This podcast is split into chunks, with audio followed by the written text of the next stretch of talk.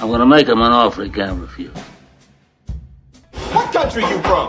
What? What? What ain't no country I ever heard of? They speak English and what? Eduardo was the president of the Harvard Investors Association, and he was also my best friend. Your best friend is suing you for $600 million. I didn't know that. Tell me more. If we stop breathing, we'll die. If we stop fighting our enemies, the world will die. What of it? That'll be out of its misery. Well, he was a genius, and Helen's a genius, and Dennis is a genius. You know, a lot of geniuses, you know. You should meet some stupid people once in a while. You know, you can learn something. You want to see this boy die because you personally want it, not because of the facts. You're a sadist. He's a big boy. He knows what he said. What'd you say? Funny how? سلام سینا فراهانی هستم. اینجا قسمت سوم پادکست کلوزاپه. مثل همیشه امین هوشمندم همراه من هستش. اینجاییم که تا یه سری فیلم رو بررسی کنیم یه سری حرفایی بزنیم و یه پرونده ویژه در مورد هاج ریدلی اسکات داشته باشیم. امین چطوری؟ منم سلام می‌کنم. مرسی خوبم. امیدوارم همه خوب باشن تو این اوضاع احوال و فیلم ببینیم حال کنیم و بریم ببینیم فیلم های این قسمتمون چیه.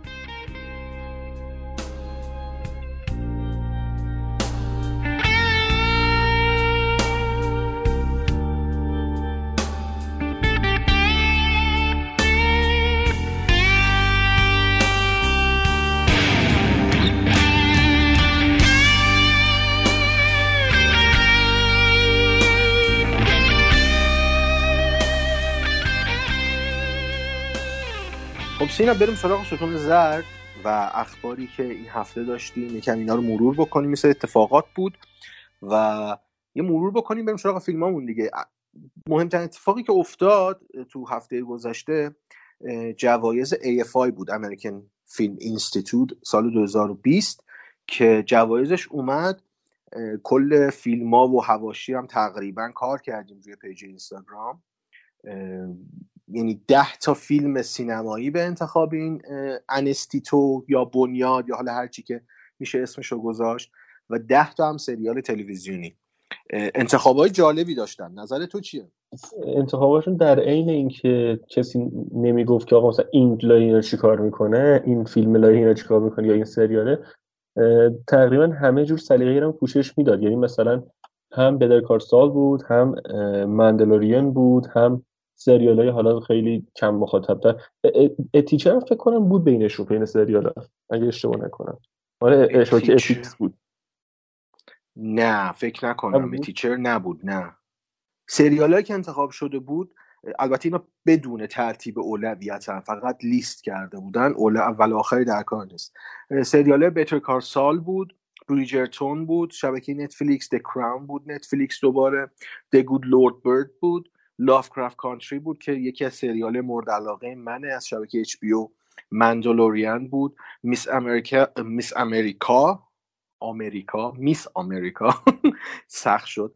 بعد The Queen's Gambit Ted Lasso از Apple TV و Unorthodox اینا انتخابای سریالشون بود و انتخابای فیلمشون خیلی خوب بود. دا... می‌خوای آره آره. می‌خوای بگو اینا رو تو فیلم ها رو؟ من آخه چی یادم نیست لیستش واقعا. باشه. لیست رو من دارم. پس من فیلم رو هم بگم. پنج آره پنج هم‌خونه یادمه که توش آره Da 5 Bloods منتظریم اینم حتما در موردش صحبت بکنیم تو قسمت های بعدی. یکی از فیلم های مهمه Judas and Black Messiah Ma Rainey's Black Bottom که تو قسمت دوم در موردش صحبت کردی. Mank باز قسمت اول در موردش صحبت کردی. آره. Minari یکی از فیلم های مورد انتظاره که حتما در موردش صحبت می‌کنیم. Nomadland می‌خواستیم این قسمت صحبت بکنیم. مشکل release فیلم داشتیم. من نتونستم release خوب پیدا بکنم ببینم ولی در آینده حتما صحبت می‌کنیم. One Night in Miami Soul که قسمت دوم صحبت کردیم Sound of Metal که فیلم این قسمتمونه و The Trial of the Chicago 7 یکی از فیلم های خوب که حالا شاید در موردش صحبت بکنیم. فیلم جالبیه اینم. انتخابای فیلم این انستیتو بود و یک جایزه ویژه داشتن. واقعیتش سینا من نفهمیدم چرا باید این جایزه ویژه رو بدن به Hamilton. من رو سایتشون هم خیلی داشتم نگاه می‌کردم. توضیح اضافی پیدا نکردم که دلیل انتخاب بگن یا مثلا معیار انتخاب بگن. حالا اگه پیدا بکنیم این خبرش هم یا توییتر یا روی اینستاگرام می‌ذاریم چرا این همیلتون انتخاب کردن از دیزنی پلاس. این انتخاب بود. همیلتون در واقع نمایش بود که فیلمش تصویر برداری ازش شده بود دیگه. آره. همیلتون. شاید به عنوان یه دستاورد بخوام بهش نگاه بکنم چون یه جایزه ویژه بود. آره. آره. هیچ کاتگوری نبود که تو این کاتگوری پلان شده بیست آره. شده. ولی این, آره این اینو می‌خوام بگم که با شروع این آی حالا این جوایز AFI ما دیگه وارد فصل جوایز داریم میشیم. و کم کم باید خودمون آماده بکنیم برای فیلم های جدیتر و جایزه بگیرتر. و آره خوشحالیم دیگه. این اتفاق جالبیه. فیلم هایی که استدیو ها اصلا به نیت جشنواره آماده می‌کنن برای جایزه آماده می‌کنن. برای فصل جوایز اینا رو تهیه می‌کنن. و خب الان وقتشه که دیگه برسن دیگه. ما همین این قولم به رفقا بدیم که ما حتما یه پوشش مشتی خواهیم رفت روی فصل جوایز. حالا یا برای هر کدوم از مراسم جداگونه میریم ولی احتمال خیلی زیاد بعد از تموم شدن مراسم اسکار یه جنبندی کلی از همین فصل جوایز داشته باشیم آره قطعا همینطوره قطعا همینطوره. می‌خوای بریم سراغ جوایز و فصل جوایز ایرانی و یه صحبتی می‌خواستی در مورد جشنواره فجر بکنی. اونایی هم که منو از نزدیک حالا می‌شناسن خودت هم همینطور می‌دونی که خودت هم اینجوری هستی که سینمای داخل هم دنبال می‌کنیم ما. و پیگیر فیلم های داخلی هستیم. وقتی که برام پیگیری فیلم های داخلی باشه به طبع اون جشنواره های داخلی هم رو پی پیگیری می‌کنه که خب گل سرسبدشون قاعدتا باید فجر باشه. که هر سال توی حد فاصله 12 الی 22 بهمن برگزار میشه و فیلم های مهم سال آینده سینما ایران توش نمایش شده میشه و حالا جوایزش اهدا میشه و ارزم حضورتون و قص الهازا ولی نکته اینه که فجر همیشه جایی بود که ما می‌تونستیم بریم اونجا یه سری فیلم ها رو ببینیم که احتمال می‌دادیم اینا بره تو کشوی میز یکی از مدیران سینمایی و دیگه یا حالا حداقل به این زودی کسی نتونه اون فیلم رو ببینه. مثل مثلا سنتوری که این اتفاق براش افتاد مثل مارهولک که این اتفاق براش افتاد یا حالا فیلم مشابه. یا فکر کنم برای عصبانی نیستم هم اتفاق مشابه افتاد. خیلی خیلی مثال آره. داریم از دهه هفتاد هم بخوایم تاریخی بهش نگاه بکنیم خیلی از این اتفاقا هست. آره. فیلم میرواغری که آدم برفی. آدم برفی آره. آره. 74 اونم 74 70 آره. آره اون همین اتفاق براش افتاد. فیلم حاتمی کیام همچنان توقیف گزارش یک جشن. گزارش فکر کنم دیگه رفت چون دیگه هزینه تولید و بنیاد فارابی داد به حاتمی کیا و این فیلم رو به, به قول خرید و دیگه کلا داستانش بسته شد. با بدون عذاب وجدان گذاشت تو کشوری آره. آره. آره. اینجوری یعنی میگم حتی حاتمی کیا هم از این قضیه در امان نبوده. ولی خب همیشه فجر جایی بوده که می‌تونستیم این فیلم ها رو ببینیم دیگه و بگیم که آقا من فلان موقع دیدم این فیلم رو. فیلم خوبی بود فیلم بدی بود. ولی مثلا من, من, که- من مثلا یک نمونه بارز از این فیلم که دیدم و خیالم راحت شد خانه پدری کیانو شیاری بود. و اگر اون موقع نمی‌دیدم تو جشنواره امکان نداشت فیلم کامل رو رو اکران ببینم و خوشحالم که اون موقع دیدم. حاجی حد فاصله تماشای خانه پدری من تو ده سال الان. آره دیگه حالا بنده خدا کاناپاش هم اتفاق مشابهی فکر کنم داره براش میفته متاسفانه. میگه آره دیگه ببین همیشه این قضیه بوده و حالا می‌بینیم که امسال با توجه به اینکه آقا تولید خیلی سخت اتفاق افتاده تو این یک سال گذشته به واسطه شیوع کرونا حالا اینکه اصلا اینکه چرا هنوز داره تولید اتفاق میفته خودش سوال دیگه است که نمی‌خوام واردش بشم. ولی به هر حال یه سری فیلم تولید شده اومده. به قول خسرو نقیبی همین فیلمایی هم که از فیلتر اصطلاحا شورای انتخاب و شورای داوری عبور کردن و رسیدن به جشنواره سلاخی شده رسیدن. یعنی ده ها مورد اصلاحی های عجیب و غریب چه موقع ارزم به حضورتون تولیدش موقع ثبت فیلمنامه چه موقع حتی بعد از بعد از ساخت و نمایشش برای هیئت داورا اصلاح عجیب غریب زیاد. فیلم مهدویان بیش از ده دوازده مورد اصلاحی خورده. خب این واقعا بده دیگه. یعنی فجر همیشه اونجا بود که آقا لاغر الان می‌بینیم فیلم رو. بعد مثلا دیگه اگه هر بلایی هم سرش بردن دیگه ما دیدیم فیلم رو. مثلا من بارکد رو تو جشنواره دیدم تو تیتراژش یاس بود بعدش نبود. خب حالا حالا خیلی تاثیری تو خود فیلم نداره فیلمش هم مالی نبود ولی مثلا اینه که نسخه کامل دیدم به هر حال. از اون تیغه گذشته بود. و الان هم که می‌بینیم که یه کار عجیب غریبی برای فیلم نعمت الله در آوردن قاتل, قاتل وحشی.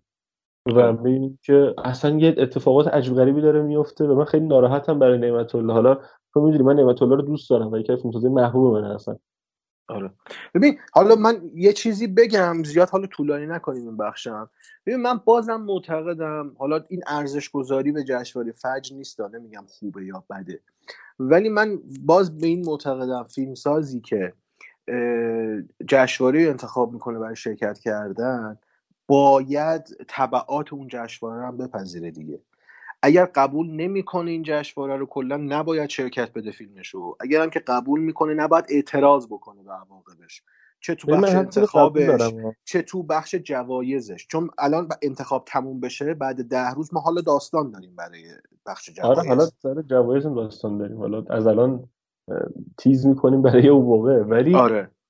مسئله من این حرف رو قبول دارم. وقتی من میرم فیلممو تقدیم یه جشنواره می‌کنم یعنی پذیرفتم که با تمام قوانین اون جشنواره موافقم و تسلیم تصمیم هیئت آوراشم و حالا هر سیستمی که داره. آره. ولی به نظر من وقتی قابل اتکاء که یه قوانین مشخصی داشته باشه نه اینقدر سلیقه سیال باشه. که همیشه فجر داشته ولی خب بازم ببین ال... خودش رو قوانین آورده برده یا اینو من, اینو من قبول دارم ولی خب بازم این شرایط رو فیلم سازای ما می‌دونن. با علم به این باز دوباره دارن همون رفتار رو تکرار می‌کنن که این این برای من دیگه یکم قابل قبول نیست دیگه. آقا تو می‌دونی شرایط اینجوریه؟ فوقش می‌تونی بگی من شرکت نمیدم. اگر ببین به نظر من فیلمی که اصلا توی فش شرکت نکنه شرایط اکران بهتری هم داره. چون به دور از هاشی از کلا. ببینیم که چی میشه دیگه. فیلم خیلی مهمی هم بیرون اصلا اصلا شرکت نکردن تو فش حتی. مثل داره فیلم دارش آره. لامینور مثل فیلم دورمشیان مجبوری مثل حالا کسی توقع نداشت مثلا آقای فرهادی هم بیاد فیلمش رو شرکت به تو جشنواره ولی اونم بیرون جشنواره عملا حساب بشه دیگه تولید داخله که بیرون جشنواره. اون خوشبینم اگه سالنای سینما دوباره شروع به کار کنن به نظرم یه line up line up نمیشه گفت یعنی یه line up از فیلمای خوب می‌تونیم داشته باشیم که آره برای سال 1400 فیلم های خوبی می‌تونیم داشته باشیم. اگر اکران بشن همشون. امیدوارم آره اکران بشه آره. اگر بشن خیلی خوب میشه. مثلا خب سریال داخلی می‌خواستی بگم این اونم آره. بعد از ایران بریم یه خورده نمی‌خوام حالا وارد قورباغه بشم چون قورباغه رو قرار مفصل در موردش صحبت بکنیم بعد ولی یه سریالی رو من دیدم یه قسمت قبلا بهش اشاره کردم. می‌خوام اون حرفم من کاملا پس بگیرم. سریال ملکه گدایان که یعنی من اون حرف قسمت قبلیمو کاملا پس می‌گیرم. این سریال قابل دیدن نیست این سریال.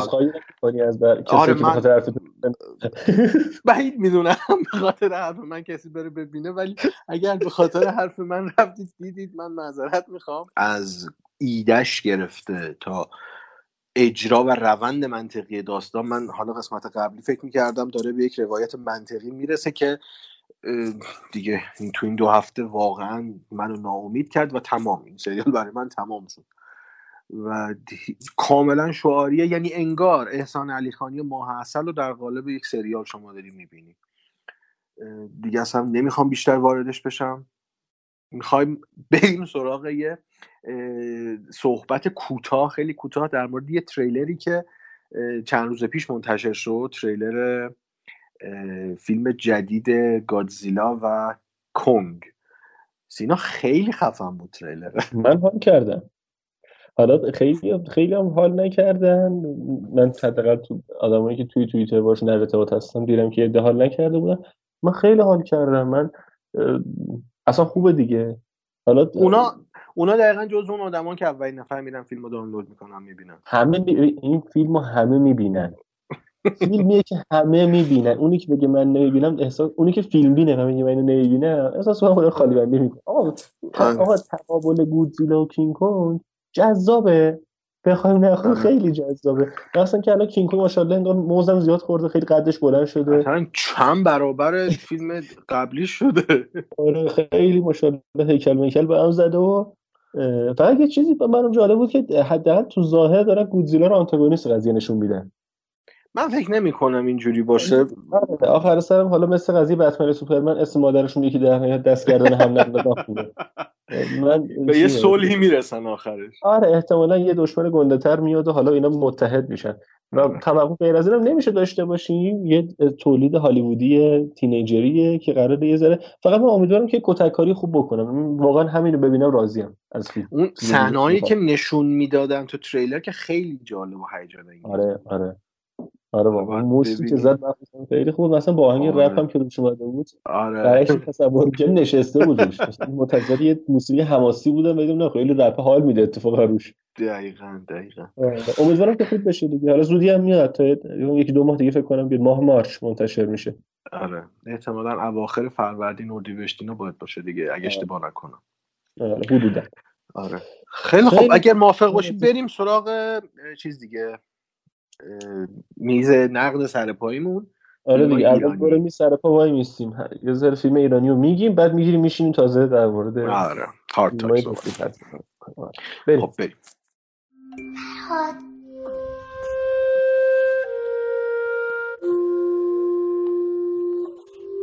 کجا برم با اسبی که جایی نمیره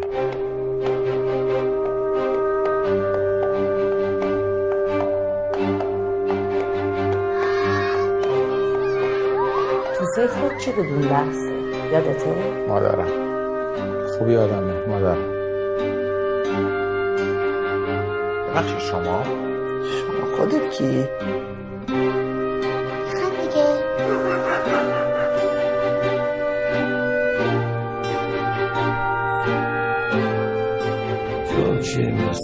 بالاخره یه چیزی پرسیدین که می‌تونم دقیق جواب بدم.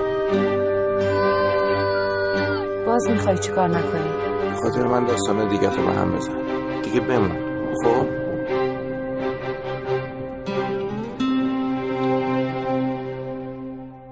تنها فیلم ایرانی که ما این قسمت داریم فیلم ناگهان درخته. دومین ساخته بلند آقای صفی یزدانیان با بازی پیمان معادی مهناز افشار در کمال تعجب مهراب قاسم خانی. و شقایق دهقان. همین دیدی فیلمو دیگه؟ فیلم رو متاسفانه دیدم و چی یه, یه, چیز، یه, یه, یه چیزی قبلش. اول بگو که فیلم اولش رو دوست داشتی در دنیای تو ساعت چند؟ خیلی خیلی. یعنی یکی از فیلم های شخصی منه در دنیای تو ساعت چند است. ولی خب هیچ هیچ ربطی نداره به ناگهان درخت اون فیلم. و و این آره. خیلی جالبه. کسایی که مثلا فیلم اول رو دوست دارن من دیدم مثلا فیلم دوم رو زیاد دوست ندارن. کسایی که فیلم دوم رو دوست دارن زیاد با فیلم اول ارتباط ندارن. من کسی هم از فیلم دوم دوست داشته باشه؟ دیدم تو منتقدایی که تو ایران بودن من دنبال می‌کردم بودن که فیلم دوم رو. نه که دوست داشته باشن به لحاظ دستاوردی برای صفحه یزدان از بود فنی دوست داشتن. می‌گفتن سینما تر بوده نسبت به اولیه. ببین من فیلم اول خیلی دوست داشتم. که فیلم مورد علاقه من تو این دهه بود که اون موقع هم خیلی هم ناراحت بودم که خیلی اجحاف شد به نظرم در حقش. دیده نشد فیلم اصلا. اولیا رفت فیلم اصلا تو جشنواره که رفت بین فیلم اولیا و فکر کنم هم همزمان با هم دوره بود فکر اگه اشتباه نکنم اول یک روز بود. اگه اشتباه نکنم. و اصلا زیر دست پای اون گم شد. میگم مطمئن نیستم اینو ولی حالا حد تو ذهنم اینجوری مونده. و تو اکران هم خیلی دیده نشد ولی من خیلی فیلم رو دوست داشتم. یه موسیقی به شدت زیبا محیط های قشنگ کارگردانی آروم و یه داستان عاشقانه به شدت دوست داشتنی بازی درخشان آجا علی مصطفی و آره. لیلا حاتمی. لیلا حاتمی. خیلی خیلی خوب بود فیلمه. با اینکه حالا ایراد زیاد داشته یعنی ایراد داشت یعنی بخوای بشینی فن نگاه کنی مثلا اینجاش می‌تونی ایراد بگیری ولی خیلی دلنشین بود فیلم. ببین من اینجوری می‌خوام بگم فیلم های صفی یزدانیان رو نباید زیاد از دید فنی نگاه کرد. نمیگم فیلماش ایراد فنی دارن ها منظورم این نیست. ببین یه, یه حالت شاعرانگی داره اصلا فیلم های آره، صفی یزدانیان. اصلا نمی‌تونی تو بشینی از دید فنی سینما به این فیلم ها نگاه بکنی و بگی مثلا مثلا این سکانسش اینجوری بود این میزانسنش اینجوری بود فلان بود نه ببین یه یه پلات باید داشته باشی تو فیلم های صفی یزدانیان و این پلاته باید تبدیل به یک داستان بشه تو, تو آره، اولی تو فیلم آره. اولیه این اتفاق افتاده دیگه یه موقعیت خیلی خوبم خوبه. افتاده. آره ولی تو آره، دومی خیلی. اصلا پلات نیست انگار اصلا هیچی. نیست ببین یه نکته ای که داره تو فیلم اولا بازی زمانی داشتیم یعنی فلش بک داشتیم زیاد. آره. فلش بک می‌زد و خیلی خوبم این فلش بک جدا کرده بود از زمان حال. با رنگ دیواره خونه و این داستانا. ولی تو فیلم دوم فلش بک که هنوز تعدادش زیاده ولی شلخته هست. یعنی ببین هنوز اون محیطه قشنگ رو داره هنوز اون شاعرانگی رو داره هنوز اون ارزم به حضور لوکیشن جذاب داره. انگار اون انسجامی که توی درونی تو ساعت چند دست وجود داشت اینجا نیست. و علتش همونی که خودت گفتی پلاتی وجود نداره که بخواد انسجامی شکل بگیره. آره. یعنی آره. تلاش کرده اون پلات رو در بیاره ها. مخصوصا اون موقعیتی که مثلا پیمان مادی با مادرش مواجه میشه. یعنی اون هسته فیلم دقیقا اونجاست. ولی خب این تبدیل به پلات نمیشه. فقط موقعیت میمونه. آره دیگه. مثلا متاسفانه اینجوری می‌تونم بگم. متاسفانه این اتفاق براش میفته. آره دیگه مثلا یه جاهایش این شاعرانگیش تو ذوقم می‌زنه حتی. مثلا دارم میگم این که مثلا کاراکتر اون ماموره که هم اول فیلم میاد با اینا بعد میگه که منتظر ابراهیمی که ببرت اون طرف خیلی ابزورده. اصلا اصلا خیلی ریلکس. میگه خب یکیتون ببرم دیگه بیا شما بشین بریم. میگه خب منم میگم نه شما وایسا خانم نایت بهتره. یا هول بدیم ماشین پلیس بره. خودش رو هول میده ماشین پلیس بره این مثلا این این باحال در اومده. ولی مثلا از اون بازجویی که سیامک سفری نقشش بازی می‌کنه اصلا به نظرم جالب نیست. اصلا اصلا جالب نیست. یعنی من سیامک سفری رو خیلی دوست دارم ولی اصلا نقش در ریم اصلا کار نمی‌کنه اصلا اون اون موقعیت سیامک سفری و پیمان مادی باید برای ما گذر زمان رو نشون بده دیگه. یعنی این رفت آره آمده این صحبت نشون نمیده. واقعا نشون من نمیده. نمی‌دونم الان یه ساعت بعده الان یه سال آره. بعده یه روز بعده اصلا هیچی هیچی. هیچ پارامتر هیچ المانی نداره که من یکی از اون ده ها مشکلیه که فیلم داره. من ولی یکی دو تا بگو من یکی دو تا نکته اینم بگم آره. آره. اینم بگم اینم بگم ولی شاعرانگیش حفظ شده همچنان دی تک دیالوگای خوشگل داره آدم لذت می‌بره. حتی خودش یه طرح می‌زنه میگه از اوناست که بعد آدم بعدا یادش میمونه از اون حرفاست که بعد یادش میمونه. اینا رو داره و اینم که من یه سوال ازت می‌پرسم بعد خودت ادامه بده حرفو. چرا بعد اصلا مهراب قاسم کنه بیا جلوی دوربین ببین این از اون چرا هاست که ما قسمت قبلا مطرح کردیم دیگه. بله سری چرا داره سینمای ما که هیچ کس بهش جواب نمیده. اصلا نمی‌دونی او برای چی خب ببین به نظر من یه مقدارم دیگه بعد اینو بذاریم به حساب سلبریتی شدن بازیگرا یا عوامل سینما. ببین قاسم خانی تبدیل شده به سلبریتی دیگه. اگه واقعیتش رو بخوایم بگیم نمی‌خوام وارد بحث بشم چون طولانی میشه به خاطر بودن اون سلبریتی و اووردن هوادارای اون سلبریتی از فضای مجازی مجبورن. یعنی اتفاق افتاده تو خیلی از فیلم ها حتی فیلم های هنری فیلم های بدنه. این اتفاق میفته بازیگر میاد صرف حضورش بیننده میاره و این طبیعیه دیگه. دیگه از اون چرا هاست که گفتیم. مثلا چرا باید فرید خلطبری فیلم نامه بنویسه؟ یا مثلا چرا بازی کنه آره چرا کیومرز پور احمد باید بازی کنه؟ از اون چراست ولی یه سری نکات من می‌خواستم بگم در مورد گفتم نمیشه در مورد فنی این فیلم زیاد صحبت کرد. نه که بد باشه باز میگم. به خاطر اینکه باید این فیلم رو اصلا احساسی دید نه فنی. ولی واقعا مشکل صحنه داشت. انگار اصلا مسئول طراحی صحنه این فیلم هیچ هیچ کس نبود. آقا مگه میشه تو یک دهه رو بازسازی بکنی؟ اون صحنه background تو توی صحنه باورپذیر نباشه. مگه میشه صرفا یه ماشین قدیمی بیاری با یه رنگ رنگ رو رفته و یه پلاک قدیمی من باور بکنم این الان گذشته است و داره گذشته رو به من نشون میده. من مشکلی که با این فیلم مشکل اساسی که با این فیلم داشتم پس زده شدن بود. یعنی محیطه منو پس می‌زد. منو نمیذاش وارد موقعیت بشم. این خیلی برای من عجیب بود. صفی یزدانیان تو فیلم اولش با اون دقت و ظرافت اون موقعیت ها رو در آورده. ولی تو این فیلم چیدمان صحنه و محیط یه جوری بود که من خیلی پس می‌زد. و یه نکته هم در مورد دیالوگا می‌خواستم بگم که تو گفتی دیگه من اضافه نمی‌کنم. دیالوگاش خیلی خوب بود. و یعنی تک جمله ها یعنی از اون تک فیلم که میشه تک جمله هاشو کوت کرد در آورد یه جایی نوشت اشاره کرد. احتمالا. حالا اگه یه ذره اقبال عمومی فیلم بیشتر بود احتمالا تو این اینستاگرام با فیلتر سیاسفید و بعدش هم آهنگ ترکی می‌دیدیم بعدش. آره. آره. حالا ولی خب آره. که اقبال عمومی نسبت بهش کم بود احتمالش کمه که این اتفاق زیاد زیاد آره. اتفاق بیفته خب چند نمره میدی بهش؟ آجی تهش چند؟ من یک میدم. منم یک در نظر داشتم بده آره یک. یک ستاره. اون یک ستاره به خاطر میگم به خاطر خود اون- صفی از دنیا. خود گل روی آقای صفی از و این حالا بشه به خاطر اون شاعرانگی که هنوز حفظ کرده و اینکه داره تلاش می‌کنه فیلم خوشگل مشکل تحویل بده فیلم حال خوب کن تحویل بده و اوکی دیگه. به نظرم یک ستاره منصفانه باشه. خیلی امیدوارم فیلم بعدیش بهتر باشه واقعا چون من دوست دارم صفی آره. یزدانی آه یه چیزی هم یادم نرفته بگم. خوبی داشت که واقعا دوست دارم فیلم بهتر بسازیم. آره. جان. یه چیزی که یادم نره از این فیلم بگم حضور مهناز افشار بود. مهناز افشاری که واقعا تو چش نمی‌زد تو این فیلم. خیلی سخته این حرف بزنی در مورد مهناز افشار. آره می‌دونم سخته ولی واقعا تو این فیلم اذیت نمی‌کرد بیننده رو. و اون اون زوجی که ساخته بود با پیمان مادی یه زوج تازه بود. تو اه، پرده سینما شیمی خوبی هم داشتن با آره اینکه شیمی کم- خوبی داشتن آره تعاملشون با هم کم بود به عنوان یه زوج ولی شیمی خوبی داشتن یک از پنج یک از پنج When you go to Google and type in climate change is, you're going to see different results depending on where you live and the particular things that Google knows about your interests. That's not by accident, that's a design technique. What I want people to know is that everything they're doing online is being watched, is being tracked. Every single action you take is carefully monitored and recorded. A lot of people think Google's just a search box and Facebook's just a place to see what my friends are doing. What they don't realize is there's entire teams of engineers whose job is to use your psychology against you.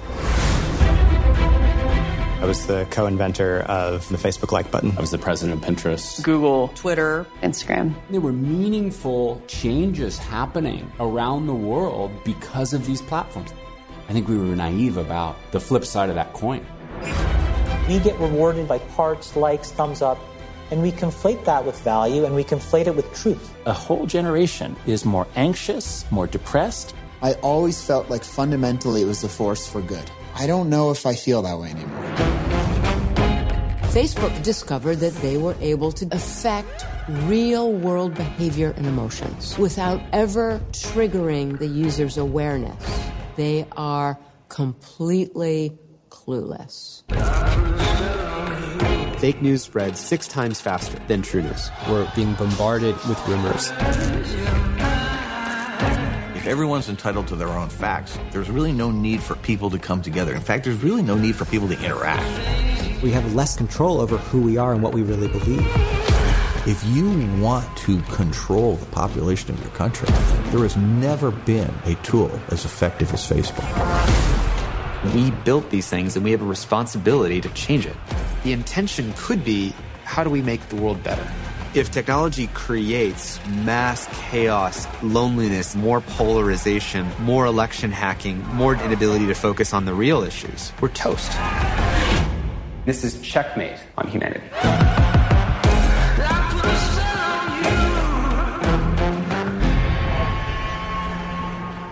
اولین فیلمی که برای هارتاک انتخاب کردیم در واقع یک مستند رواییه به اسم سوشال دیلما یا تو فارسی میشه مشکل یا موزل اجتماعی به کارگردانی جف اورلوفسکی. یه فیلم عجیب نسبتا عجیب که نتفلیکس ساخته و ضد جریان خودش در واقع عمل کرده. برای من که حداقل جالب بود بعد از دیدن این فیلم این مناسباتی که بین نتفلیکس و جامعه و کاربراش شکل می‌گیره به چه سمتی قرار بره. ولی خب می‌خوایم در مورد سوشال دیلما صحبت بکنیم. فیلمی که میاد نقد می‌کنه شبکه های اجتماعی رو و اون مغز متفکری که پشت این شبکه ها هستن تا کاربرهاشون رو چی میگن منیپیولیت بکنن. فارسیش چی میشه؟ دستکاری بکنن. ذهنشون رو آره تحت تاثیر قرار بدن. بازم میگم فیلم عجیبیه به نسبت.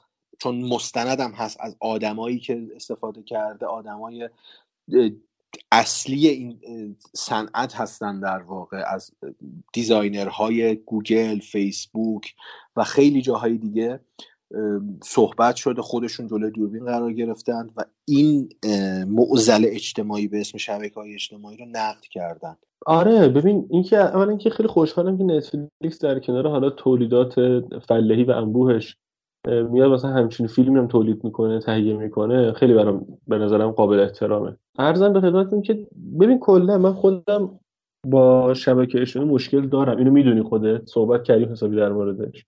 و اول که رفتم سر وقت این فیلم مثلا پیش خودم گفتم که اوکی یه نقدیه در مورد مثلا کارکرد شبکه اجتماعی فلان و نه یه رویکرد دیگه ای داره.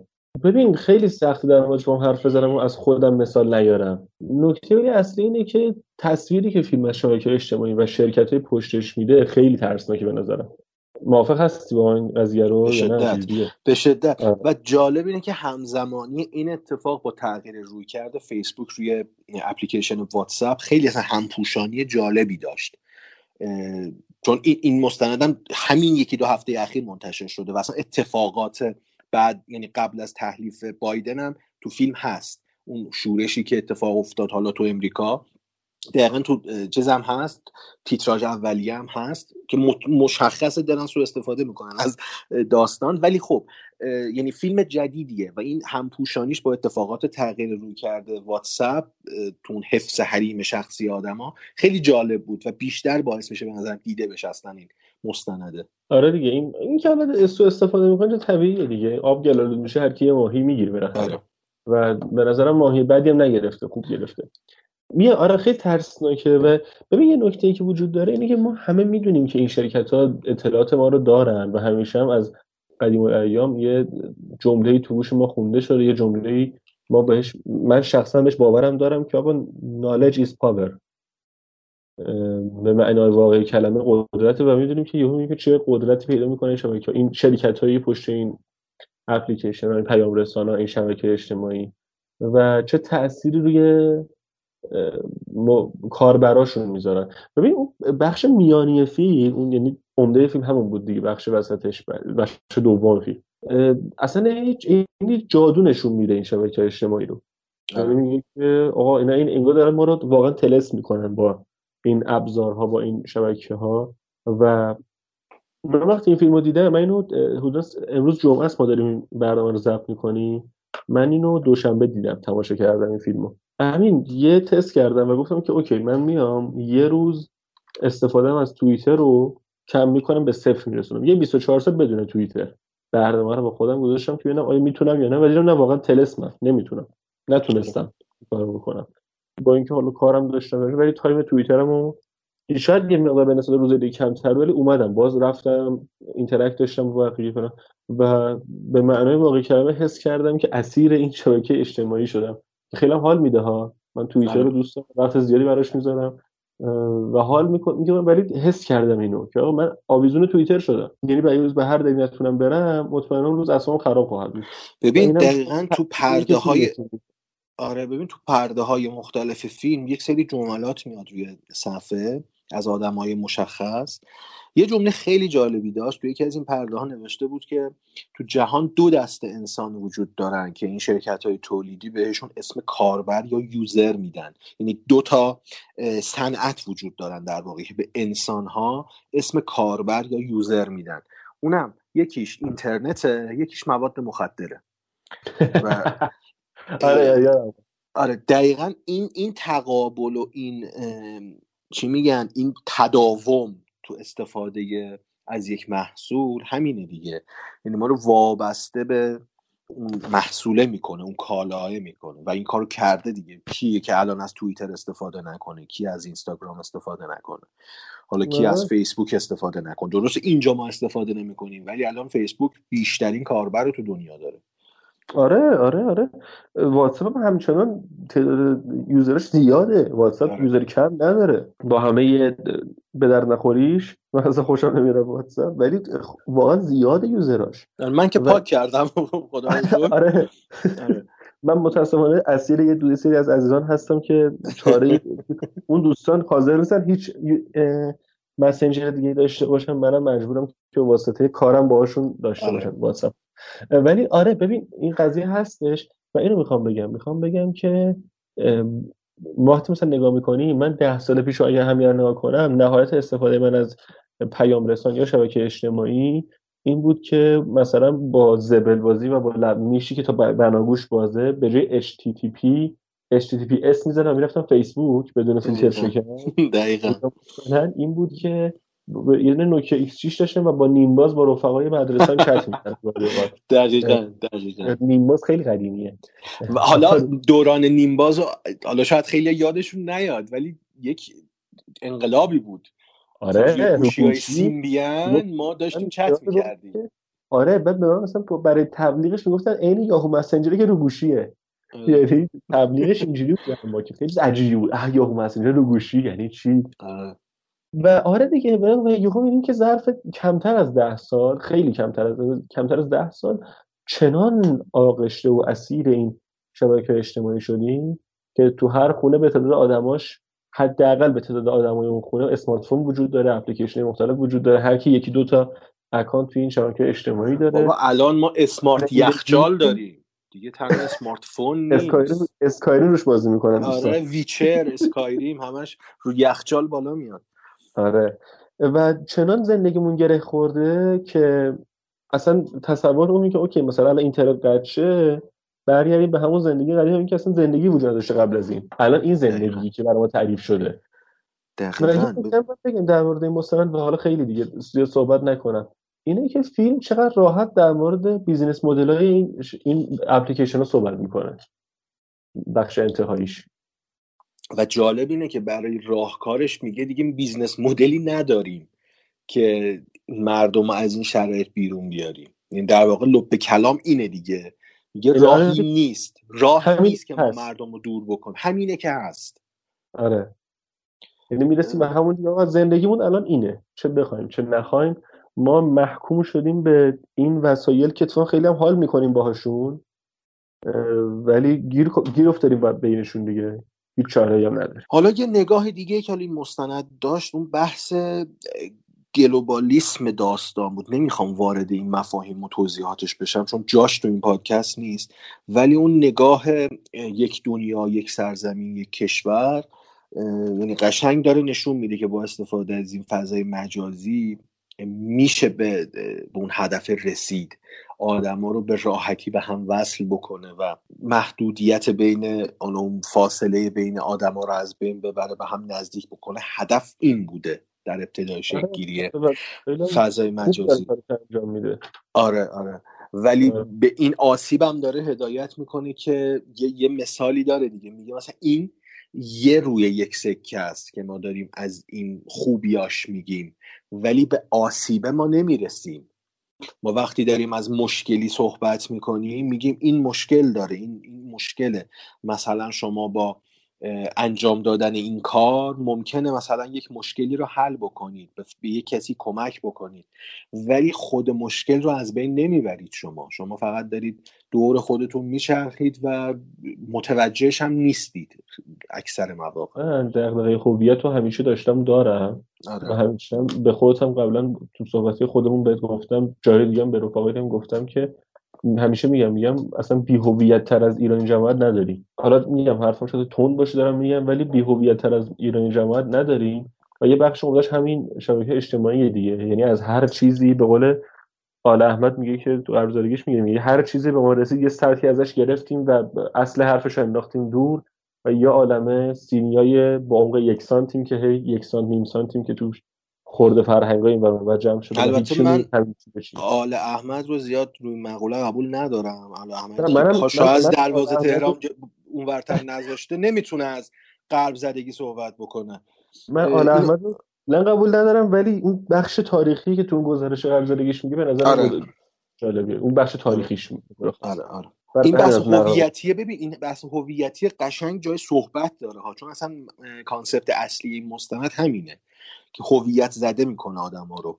آره. یک device ی یک دستگاهی هویت رو از آدما می‌گیره و هویتی رو به ما میده که دوست داریم داشته باشیم در این حال که تو زندگی واقعی نمی‌تونیم بهش برسیم. یعنی این زندگی مناسبات زندگی واقعی جوریه که ما نمی‌تونیم اونی باشیم که داریم تظاهر می‌کنیم. بحث خیلی زیاده نمی‌خوام حالا طولانی بکنم. می‌تونیم حالا بعدا یه پرونده بذاریم یک سری فیلم ها مستنداتی که در مورد این داستان هست که زیادم هست اصلا بررسی بکنیم مفصل. ما به واسطه اینکه تو فصل جوایز داریم رسیدیم یعنی در هستیم ترافیک فیلم زیاده و ارزم به حضورتون که به خاطر همون بهترینه که فیلم رو داغ داغ پوشش بدیم. ولی به محض اینکه از این بازه زمانی بگذریم و ارزم به حضورتون که یه ذره ترافیک فیلم ها کمتر بشه قطعا میریم سراغ این پرونده های یه مقدار غیر مینستریم تر. آره. این که باب میل خودمون هم هست یعنی خودمون دوست داریم این چیزها رو در موردش آره آره. من شبکه واقعا دغدغمه و دوست دارم که مفصلا صحبت بشه. حالا میگم در آینده حتما بهش می‌رسیم. آقا نمره که میدی. سه با سه امروز نزدیک داریم کار می‌کنیم به آره خیلی نزدیک داریم میریم. برعکس دو هفته پیش که خیلی مخالف می‌رفتیم ولی این هفته آره. که هم میریم آره من سه ستاره دارم و واقعا مستند جذابی بود و همیشه هم گفتم یه مستند جذاب می‌تونه از یه بلاکباستر هالیوودی هیجان بیشتری تولید کنه و بیشتر حتی سریال از کنه یک سریال حتی از یک سریال آره طولانی خوب لذت بخش تماشاش You sounding great. Yeah, right. What? You told me you weren't feeling it? You were in it. We don't need to, we don't need to put them all out. I know, but we just need to film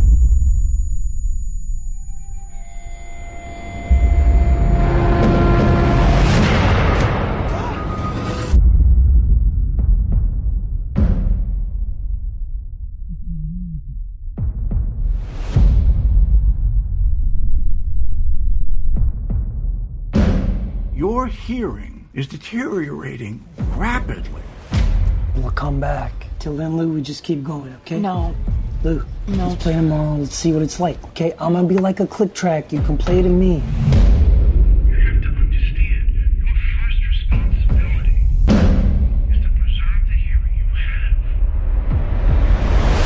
I can't hear you. Do you understand me? I can't. I'm deaf. I'm deaf.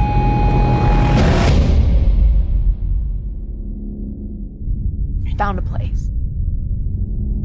I think it's important that you stay here with us right now, Ruben. We're looking for a solution to, to this. Not this. I need you to wait for me. Okay? You're it for me. You're my heart. You're it for me. Okay? You gotta wait for me.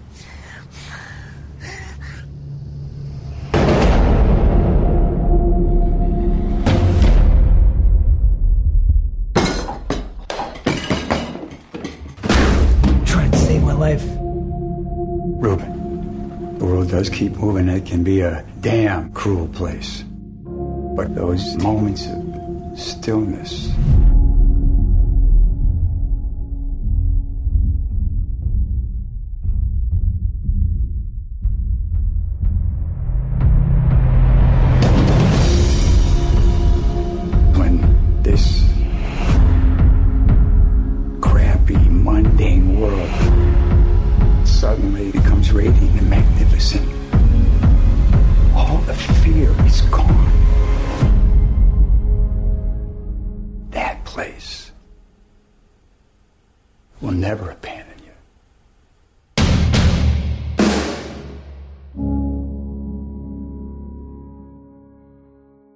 خب فیلم دوم این هفتهمون می‌خوایم راجبش صحبت کنیم. Sound of Metal هست 2019 و 20 یه جاهای 2019 اکرانش شروع شد توی سری کشورها ولی در نهایت 2020 اه، اه، پخش جهانی شد. و دست ما هم رسید در مورد یه نوازنده درام یه درامریه که همون ابتدای فیلم می‌بینیم که شنواییش از دست میده. و حالا ما شاهد چالش های این فرد هستیم که با زندگی جدیدش داره, داره تلاش می‌کنه که بتونه این مشکل رو درمان کنه و برگرده با دوست دختر یا نامزدش. حالا هر چی هست. اون آلبومشون رو جمع کنن و کارشون و تورشون رو تموم کنن و کارشون رو کنن. اولین فیلم بلند داریوس ماردر اصلا مسهور کننده است دیوانه کننده است حتی. یعنی یک فیلم جدی که نمی‌خواد ادا بده نمی‌خواد پوز بده داره یک موقعیت جدید معرفی می‌کنه و و بازی بازی ریز احمد واقعا عالیه. واقعا تو نقش بگم ولی گفتی الان. عالی بازی می‌کنه. اصلا بازی که یعنی در نقش یک نوازنده درامز یک band متال هست. واقعا عالیه. و جالب اینه اسم فیلم ما رو اینجوری یعنی تداعی می‌کنه برای ما که با یک فیلم موزیکال متال طرفیم. ولی وقتی فیلم رو می‌بینیم بعد از اون پرده اول اصلا کامل دیگه ورق بر میگرده. ما با یک چیز دیگه طرفیم. با یک موقعیت جدید طرفیم که من الان که دارم دوباره در موردش صحبت می‌کنم مو به تنم سیخ میشه. چون اون شرایطی که اون ریز احمد تجربه کردن رو من تجربه کردم به شکل کوتاه. و, و می‌فهمم چی داره میگه چی داره اون فیلم نشون میده. بی نظیر بی نظیر یعنی موقعیت جدید اون حس خفگی حس ایزوله بودنه مخصوصا اون حس ایزوله بودنی که نمی‌تونی با اطرافیانت با دور و برت ارتباط برقرار بکنی نمیفهمنت اون شرایطی که توش هستی براشون قابل درک نیست. برای تو هم قابل درک نیست چون یک آن باهاش مواجه شدی و یک حالت عجیب و غریبیه که با صداگذاری درخشان یعنی اون صدا سازی و صداگذاری درخشان این فیلم کاملا به بیننده منتقل میشه.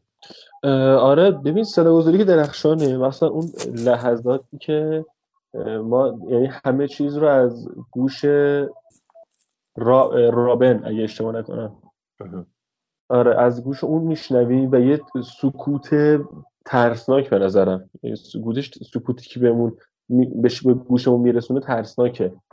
سکوتی که یه چیزای محوی می‌رسه نمی‌فهمی کسی چیزی میگه عصبی می‌کنه و ما به اندازه اون شخص عصبانی میشیم از اون نشنیدنه آره.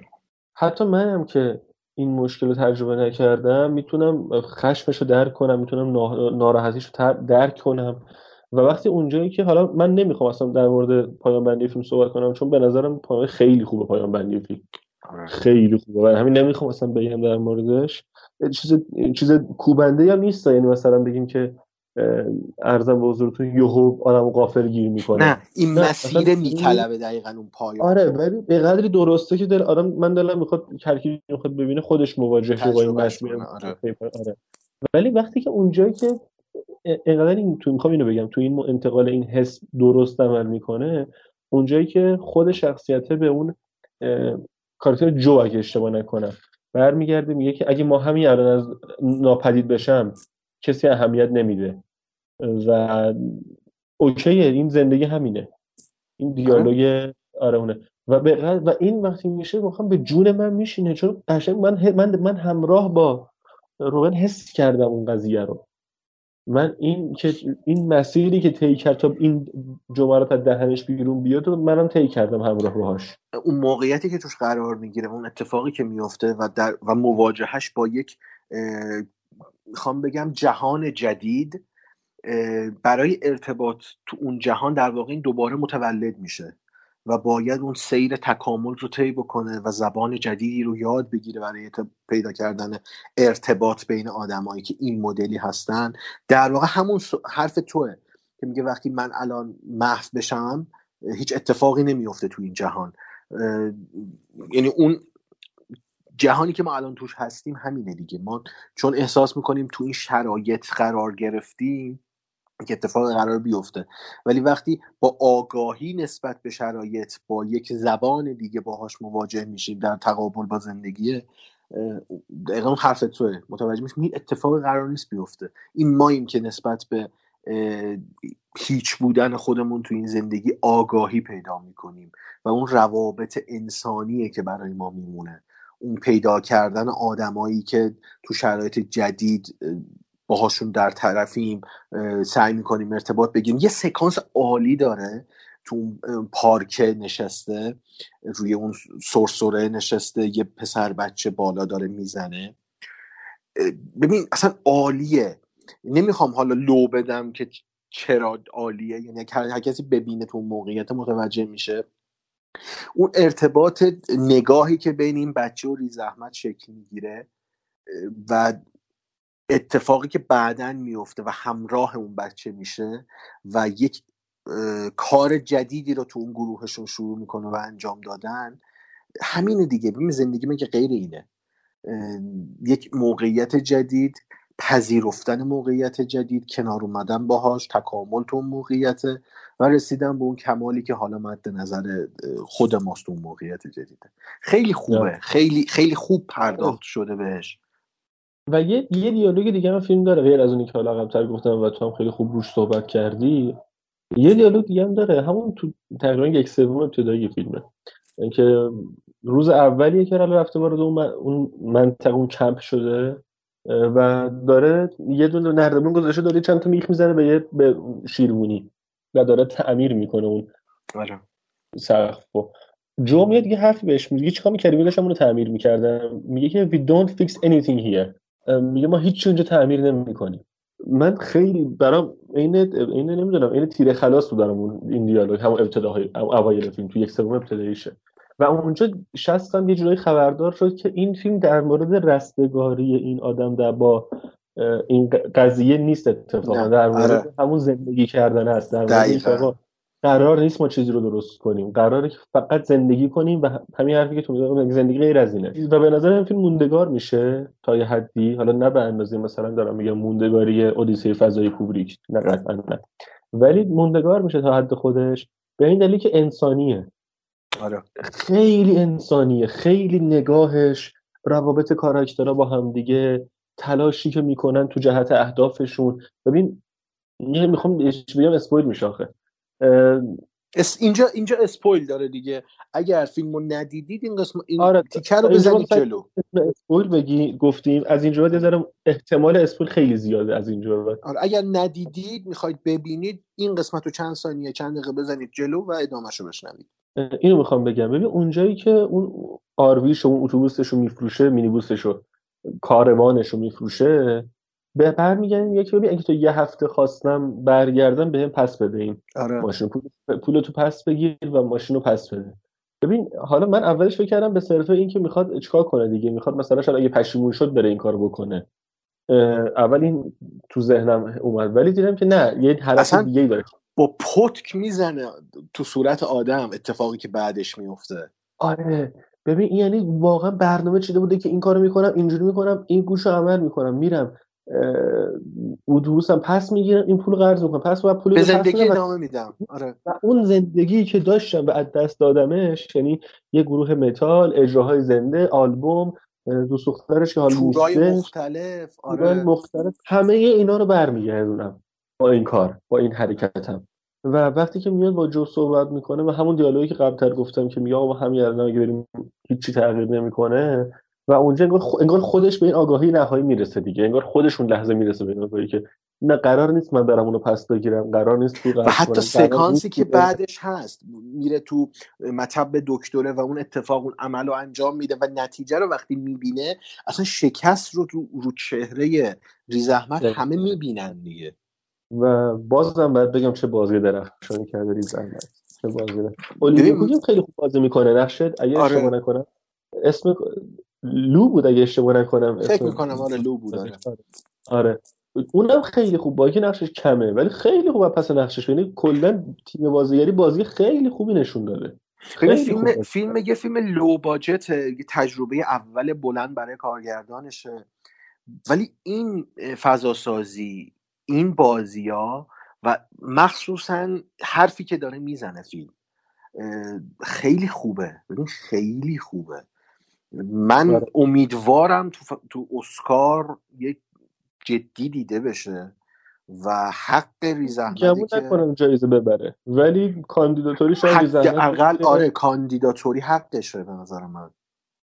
من امیدوارم برای فیلمنامه هم کاندید بشه. آره. داریوش فامیلیش چیه همین داریوس ماردر ماردر. آره و نویسندش هم با برادرش نوشته با آبراهام ماردر آره. نوشته. امیدوارم یه نگاهی بهشون بکنه آکادمی چون فیلم خیلی خوبه. فیلم خیلی خوبه. یعنی بدون اینکه یک ثانیه شعار بده بدون اینکه یک ثانیه ادا یه چیزی غیر از خودشو در بیاره میاد یه اتفاق خیلی به ظاهر شاید خیلی ساده باشه ها یعنی هر روز یه عده تو دنیا گوش شنواییشون از دست بدن. آره. ولی وقتی میاد اینو در قالب یه نوازنده درام این موقعیت رو نشون میده که آه چقدر سخته. و بعد می‌بینیم که اصلا در مورد این نیست که چقدر سخت در مورد اینه که چقدر باید ما راحت باشیم با کنار بیایم با قضیه. ببین چقدر هوشمندانه انتخاب کرده تک به تک شخصیت های داستانیش رو. ببین ما با این نمی‌خوام طولانی بکنم. ما با نوازنده یعنی با نوازنده سازی طرفیم که زندگیش تبدیل شده به یک ریتم. و این زندگی یعنی یه ریتم گرفته و این داره قشنگ به اون ریتم مشخص ادامه میده و کل تمرکزش روی ریتمه. یک اتفاق یک اتفاق ریتم زندگی اینو به هم میریزه و حالا باید بیاد یک ریتم جدیدی رو کشف بکنه. ببین پر از ایماژ های تصویریه. یعنی اگر بخوایم یکم عمیقتر به فیلم نگاه بکنیم این پیدا کردن ریتم کسی که یکم موسیقی کار کرده باشه می‌دونه ریتم تو موسیقی چیه. و اگر اینو توی زندگی واقعی هم بیاریم و تو اون موقعیتی که هست پیدا کردن ریتم درست با تمپوی درست تو زندگی تو اون شرایطی که ریز احمد قرار گرفته خیلی سخته. ولی پایان بندی رو نمیگیم. ولی وقتی به اون پایان بندی می‌رسه این ریتم انگار دیگه افتاد سر جاش. انگار اون مسیر طی شد خطاهاشو کرد به در و دیوار زد بد اخلاقی کرد ولی رسید به اون ریتم نهایی که مد نظرش بوده. نظیر بود. این فیلم برای من خیلی خوب بود. خیلی خوب بود. اصلا منم به عنوان کسی که هیچ وقت مخاطب موسیقی متال نبودم و اولش هم به همین دلیل یه ذره گفتم که حالا یا عالم می‌خواد سر صدا کنه چون لذت نمی‌برم از این شکل موسیقی.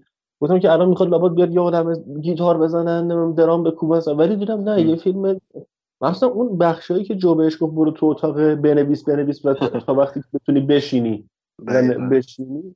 اصلا واقعا لذت از داشتم لذت میبردم تماشای فیلم. واقعا یه خیلی خیلی لذت بخش همین نه, نه من بگم من آره. خیلی دوست دارم به فیلم پنج بدم. خیلی خیلی دوست دارم به فیلم پنج بدم.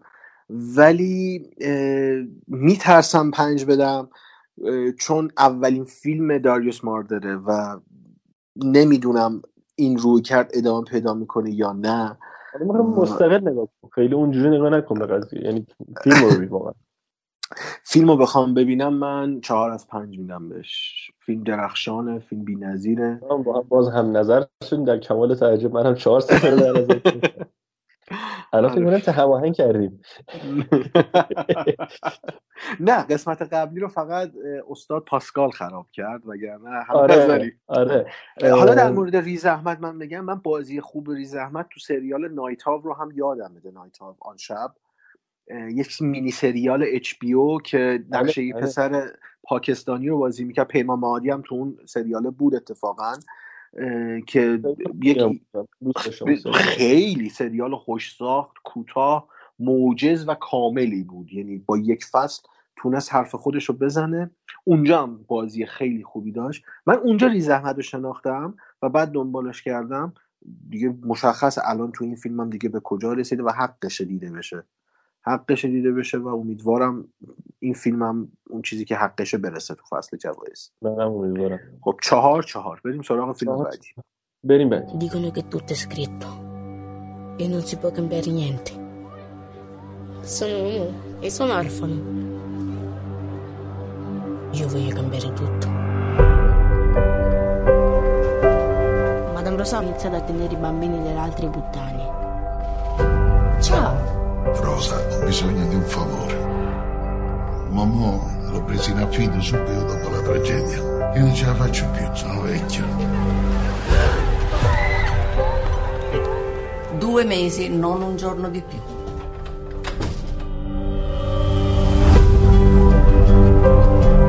Finché vivi qua, le regole le faccio io. Nel quartiere questo posto lo chiamavano il rifugio. Io lo chiamavo buco di merda. Basta! Non lo faccio andare, sai. Non ci sta con la testa. Rosa è un bambino. Quello non è normale, è bacato dentro.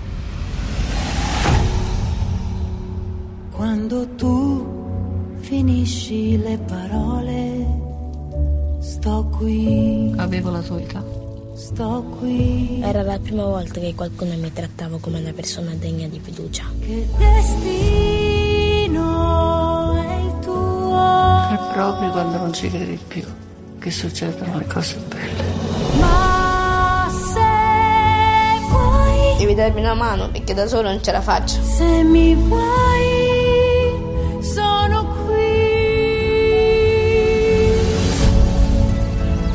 L'umanità è solo una virgola nel grande libro della vita. Ma quando Madame Rosa mi guardavo con i suoi grandi occhi gialli,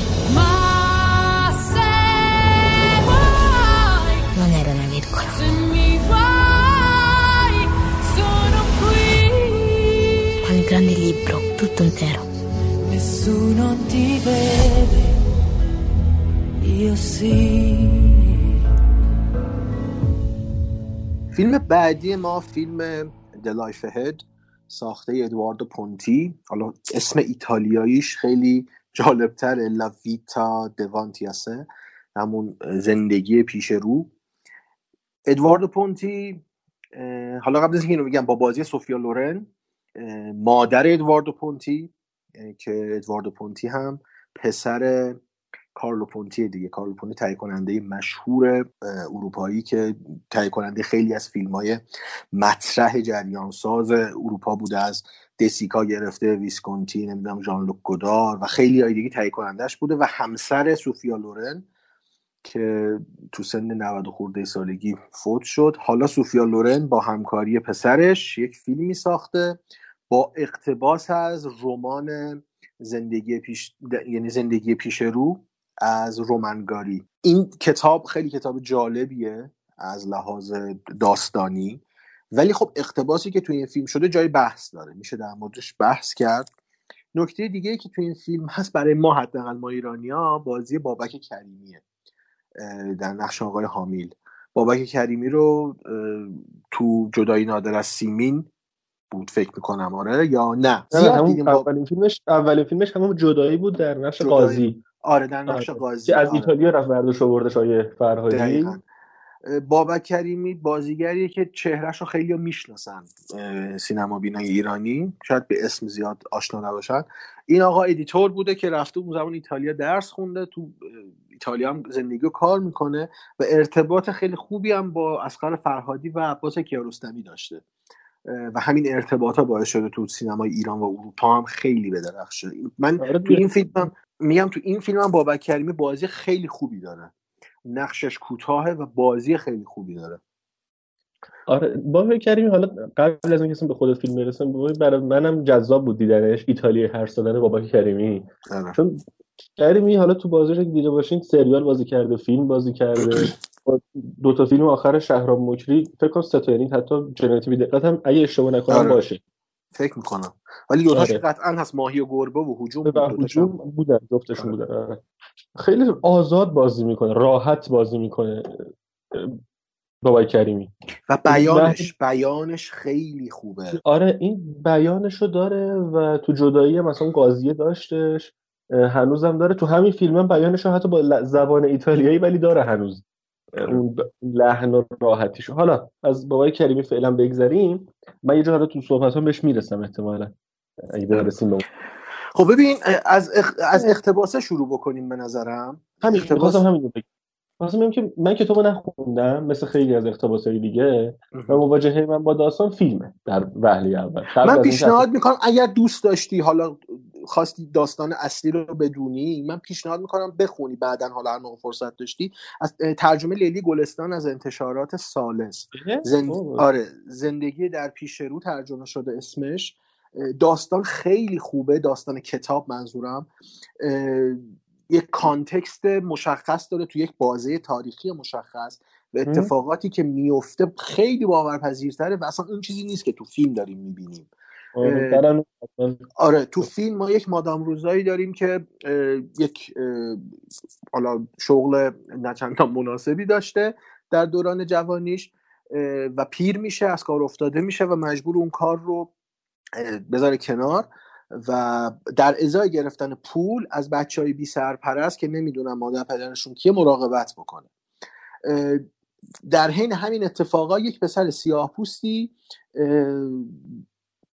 با مادام روزا مواجه میشه اسمش موموه و قرار میشه مادام روزا از این مراقبت بکنه. ما آره. کتاب رو از دید مومو می‌بینیم یعنی روایت میشه کتاب. از دید کامل مومو. مومو داره روایت می‌کنه که چه اتفاقایی قراره ما باش سر کله بزنیم. کتاب خیلی کتاب خوندنیه من پیشنهاد می‌کنم بخونید هر کسی که حالا اه، آیتم رو. ولی خب ما با فیلم طرفیم اینجا. فیلمی که خیلی فاصله داره با اون کتابی که تو ذهن کسایی که خوندن. وارد اقتباسه بشیم دیگه. اینجا یک التقاطی داریم در واقع. التقاط به نظر من یعنی آش شغل قلمکاری که ما از هر چیزی یه چیزی بذاریم تو این فیلم و اونو ارائه بدیم. حالا من زیادی گویی نکنم. تو هم نظر تو بگو داستانه به نظر چجوریه؟ بیس ساختاری و کرکترهایی که یک سری خصوصیات خاص دارن توی فیلم چجوری بود به نظرت؟ ببین اینش به نظرم خوب خوب بود. یعنی اینکه مثلا اینکه حالا این چی...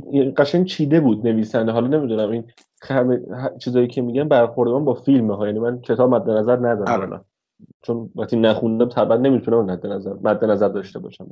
آره. ولی مثلا اینکه خب ما روی دست مادام روزا اون خالکوبی زمان جنگ جهانی دوم رو دیدیم دیگه. تو فیلم آره. آره آشویتز که خب می‌فهمی که خب یهودی بوده و حالا تو آخر فیلم هم این تایید بیشتر هم تایید میشه. یهودیه آقا یهودیه و ما تو کمپ بوده. و طرف می‌بینیم که مومو اسم اصلا اصلیش محمده دیگه. آره. ولی دوست داره مومو صداش صداش کنن یه سیاپوست مسلمونی که فرار کرده اومده اینجا.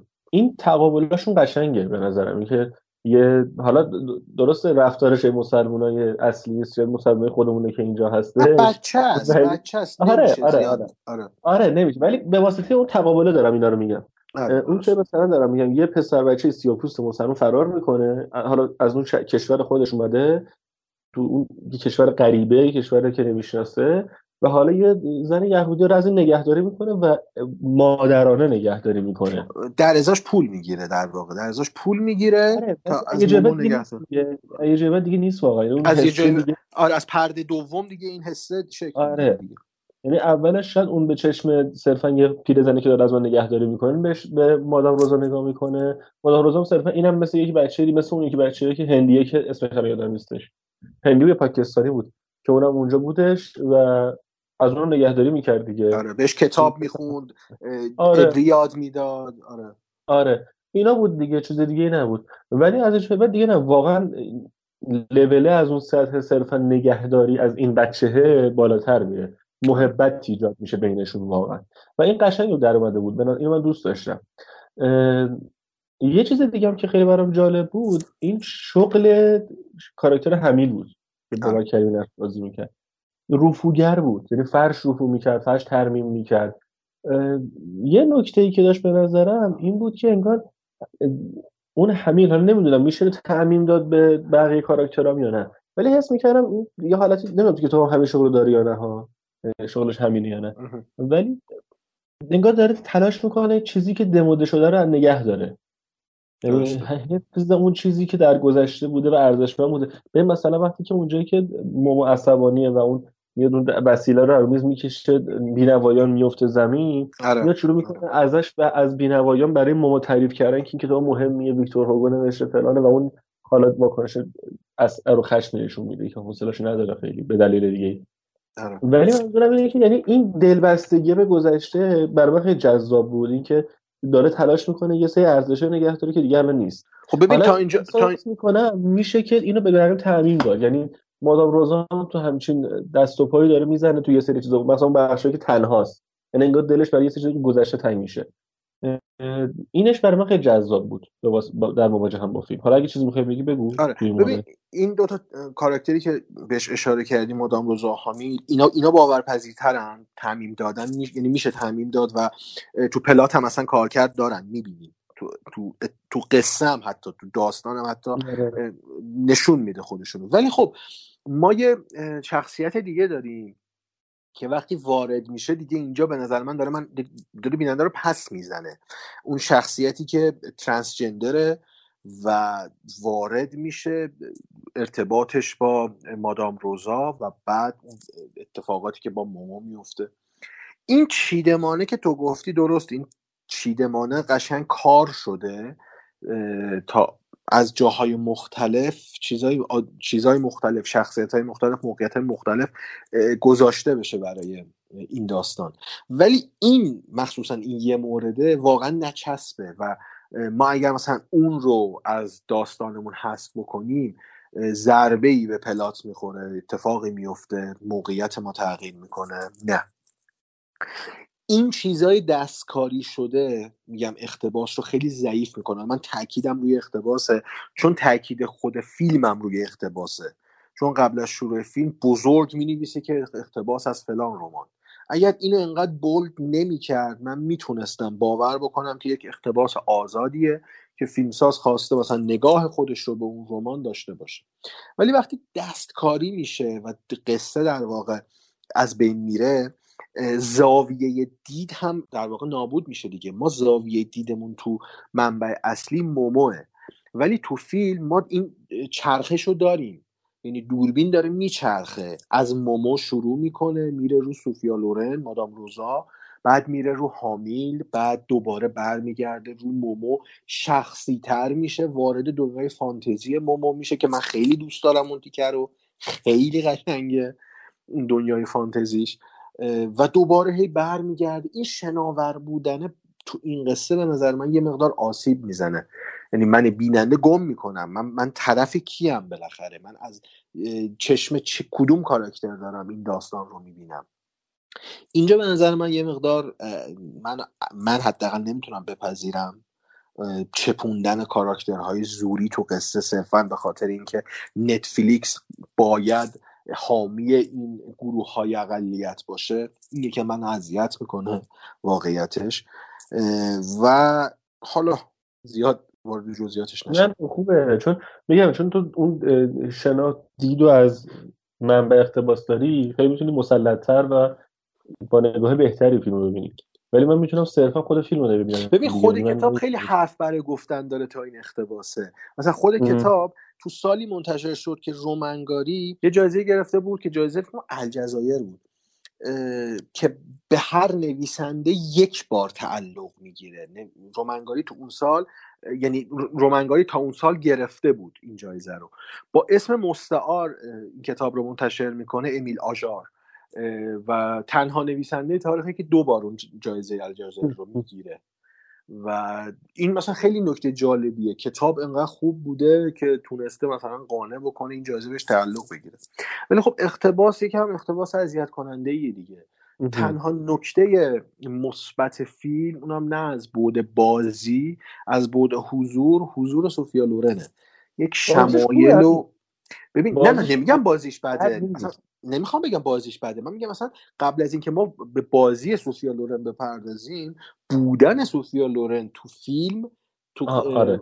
تو سال 2020 یک اتفاق جذابه. آره. یک شمایل مشخصش سینما دهه 60 70 الان مثلا تو سن مثلا 80 سالگی میاد جلو دوربین پسرش قرار می‌گیره. ببین من فقط داشتم سوفیا لورن رو دنبال می‌کردم. واقعیتش. جذابه. هست. آره. ببین الان همه کسایی که بپرسیم میگن فیلم جدید سوفیا لورن. هنوز هم همین آره. نمیگن فیلم آره. جدید نتفلیکس یا فیلم جدید فلان کارگردان. دقیقا. فیلم جدید سوفیا لورن. این بعد ببین یه نکته داره سوفیا لورن. اونم اینه که واقعا میشه گفتش که از اون ستاره هایی که همه یک همه حداقل یه بار اسمش شنیدن. آره یعنی آره اصلا تبدیل به یک آیکان شده دیگه یک شمایل آره سینما هنوز به چه بخواین چه. چه می‌دونم مثلا برید تو روستاهای دور ایران هم بری که مثلا کلا خیلی درگی دغدغه‌شون سینما نباشه یا فیلم نباشه یا چیزی نباشه ولی آه. بازم مثلا بخوام مثال بزنن که آقا مثلا فلانی فکر می‌کنه خوشگله میگم فکر می‌کنه فلانی میگه سوفیا لورنه یعنی شاید اصلا ندونه قضیه چیه ولی این اسم به گوشش خورده و این آیکون رو داد بازیگر اهل ناپل ایتالیاست دیگه. با یه مشقت خاصی اصلا رشد پیدا کرد. همین کارلو پونتی کشفش کرد تو فیلمایی که خودش تهیه کنندش بود بازیش داد. حالا وارد اون نمیشم. من یه نقل قول از تو جایزه هم گرفت. آره. همه جور من, یه... من یه نقل قول از منصور ها میارم تو کتاب سفرنامش از کتاب سرنگ که رفته بود ایتالیا و ناپل. این نقل قول رو می آورد می‌گفت امکان نداره تو توی ناپل وارد یک مغازه‌ای بشی و تصویری از سوفیا لورن نبینی. اصلا امکان نداره. می‌گفت ناپلیا سوفیا لورن رو ایتالیایی نمی‌دونن ناپلی می‌دونن ناپولیتن می‌دونن. و برای یک سری از آدما اینجوریه. مثلا تو ناپل مثلا مارادونا اینجوریه. خود سوفیا بله. لورن اینجوریه. ببین این تعلق به یک جغرافیا برای کسی مثل سوفیا لورن خیلی اهمیت داره دیگه. خیلی مهمه. من یه نکته دیگه فقط غیر از این می‌خواستم بگم در مورد فیلم و حرفم تموم دیگه. اه، دو تا نکته ببخش دو تا نکته. یکی اینکه یه چیزایی فیلم برای من مثلا حالا اوایلش اگر جبهت دیگه نبودین. ولی از بود خیلی برای من یه جاهای شبیه فیلم بیزایی بود. باش و غریبه کوچک. یه یه یه سری اولش که شروع شد فیلم هی من یاد اون مینداخت. ولی خب جلوتر رفت کم شد این شباهته. اون- اونم با- فکر کنم به خاطر صرف اینکه یه آدمی که از یه, ف... یه جای دیگه اومده پناه آورده به یه کشور دیگه به منطقه دیگه ای این اشتباهت بود. اینو خواستم فقط اشاره کنم و یه دونه دیگه همین که آقا چقدر در نظر من حالا تو می‌دونم خیلی بیشتر با فرهنگ ایتالیا عجینی دوست داری کلا اون فرهنگو. ولی به نظر من چقدر اینجوری اومد چقدر شبیه به ایرانی هاست به رفتارشون شدت به شدت. خیلی. اصلا فرم خونه اون درش که در چوبی وسط شیشه است. نمی‌دونم مثلا اون شکل رفتار با بچه هاشون خیلی خیلی خیلی ایرانیه. خیلی ایرانیه واقعا. ببین آره. ایتالیا هم مثل. ایران یه جامعه نسبتا مذهبی داره. اصلا فرهنگ و خواستگاه فرهنگ ایتالیا به خانواده خیلی اهمیت میده. اون آره، آره. بنیان خانواده خیلی اهمیت میده. دو اینکه دقیقا مثل ایرانیا خانواده ها به بچه هاشون خیلی اهمیت میدن. یعنی یک سری معلفه ها هست تو هر فرهنگ و خورد و فرهنگی که میشه مقایسه کرد. ایران و ایتالیا از این بابت خیلی خیلی به هم نزدیکن. از بود غذایی هم خیلی به هم نزدیکن. به غذا خیلی اهمیت میدن. آره. و حتی اون شیمی آدم ها اون خونگرمی آدم ها مثلا ایتالیایی خیلی خونگرمن به نسبت مثلا جایی مثل مثلا اروپای شرقی.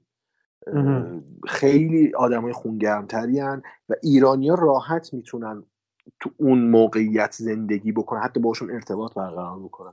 فقط کافی با ایتالیایی آره فقط کافی با ایتالیایی صحبت بکنی مثلا یه بحث فوتبالی مثلا مطرح بکنی.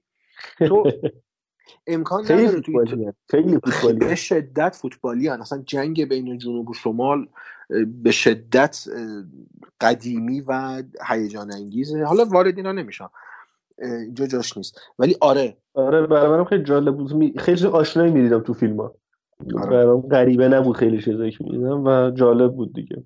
من بدم اول امتیاز مگر هر آره من- آره بگو بگو.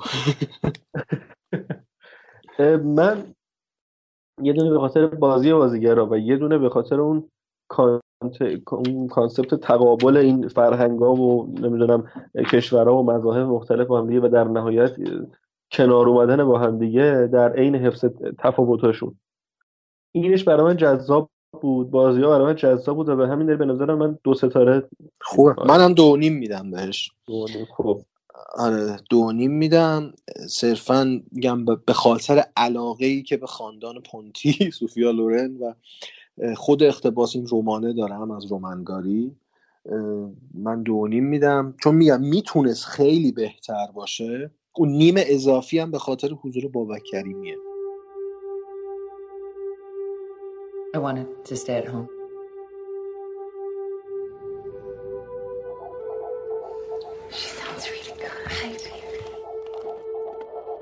I wanted the baby to decide when she wanted to come. My daughter came into this world.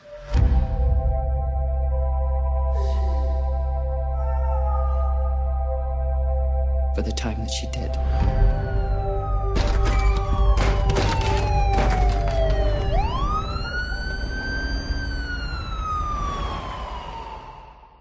And I can't bring her back.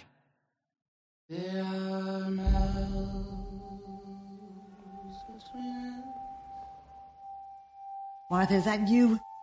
How are you?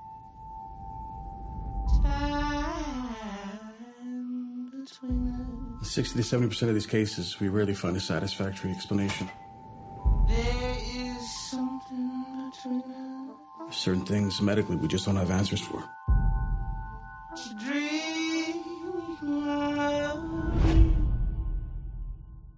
Sorry for your loss. Though I can't wake without you. How is Martha? Martha's fine. She's always fine.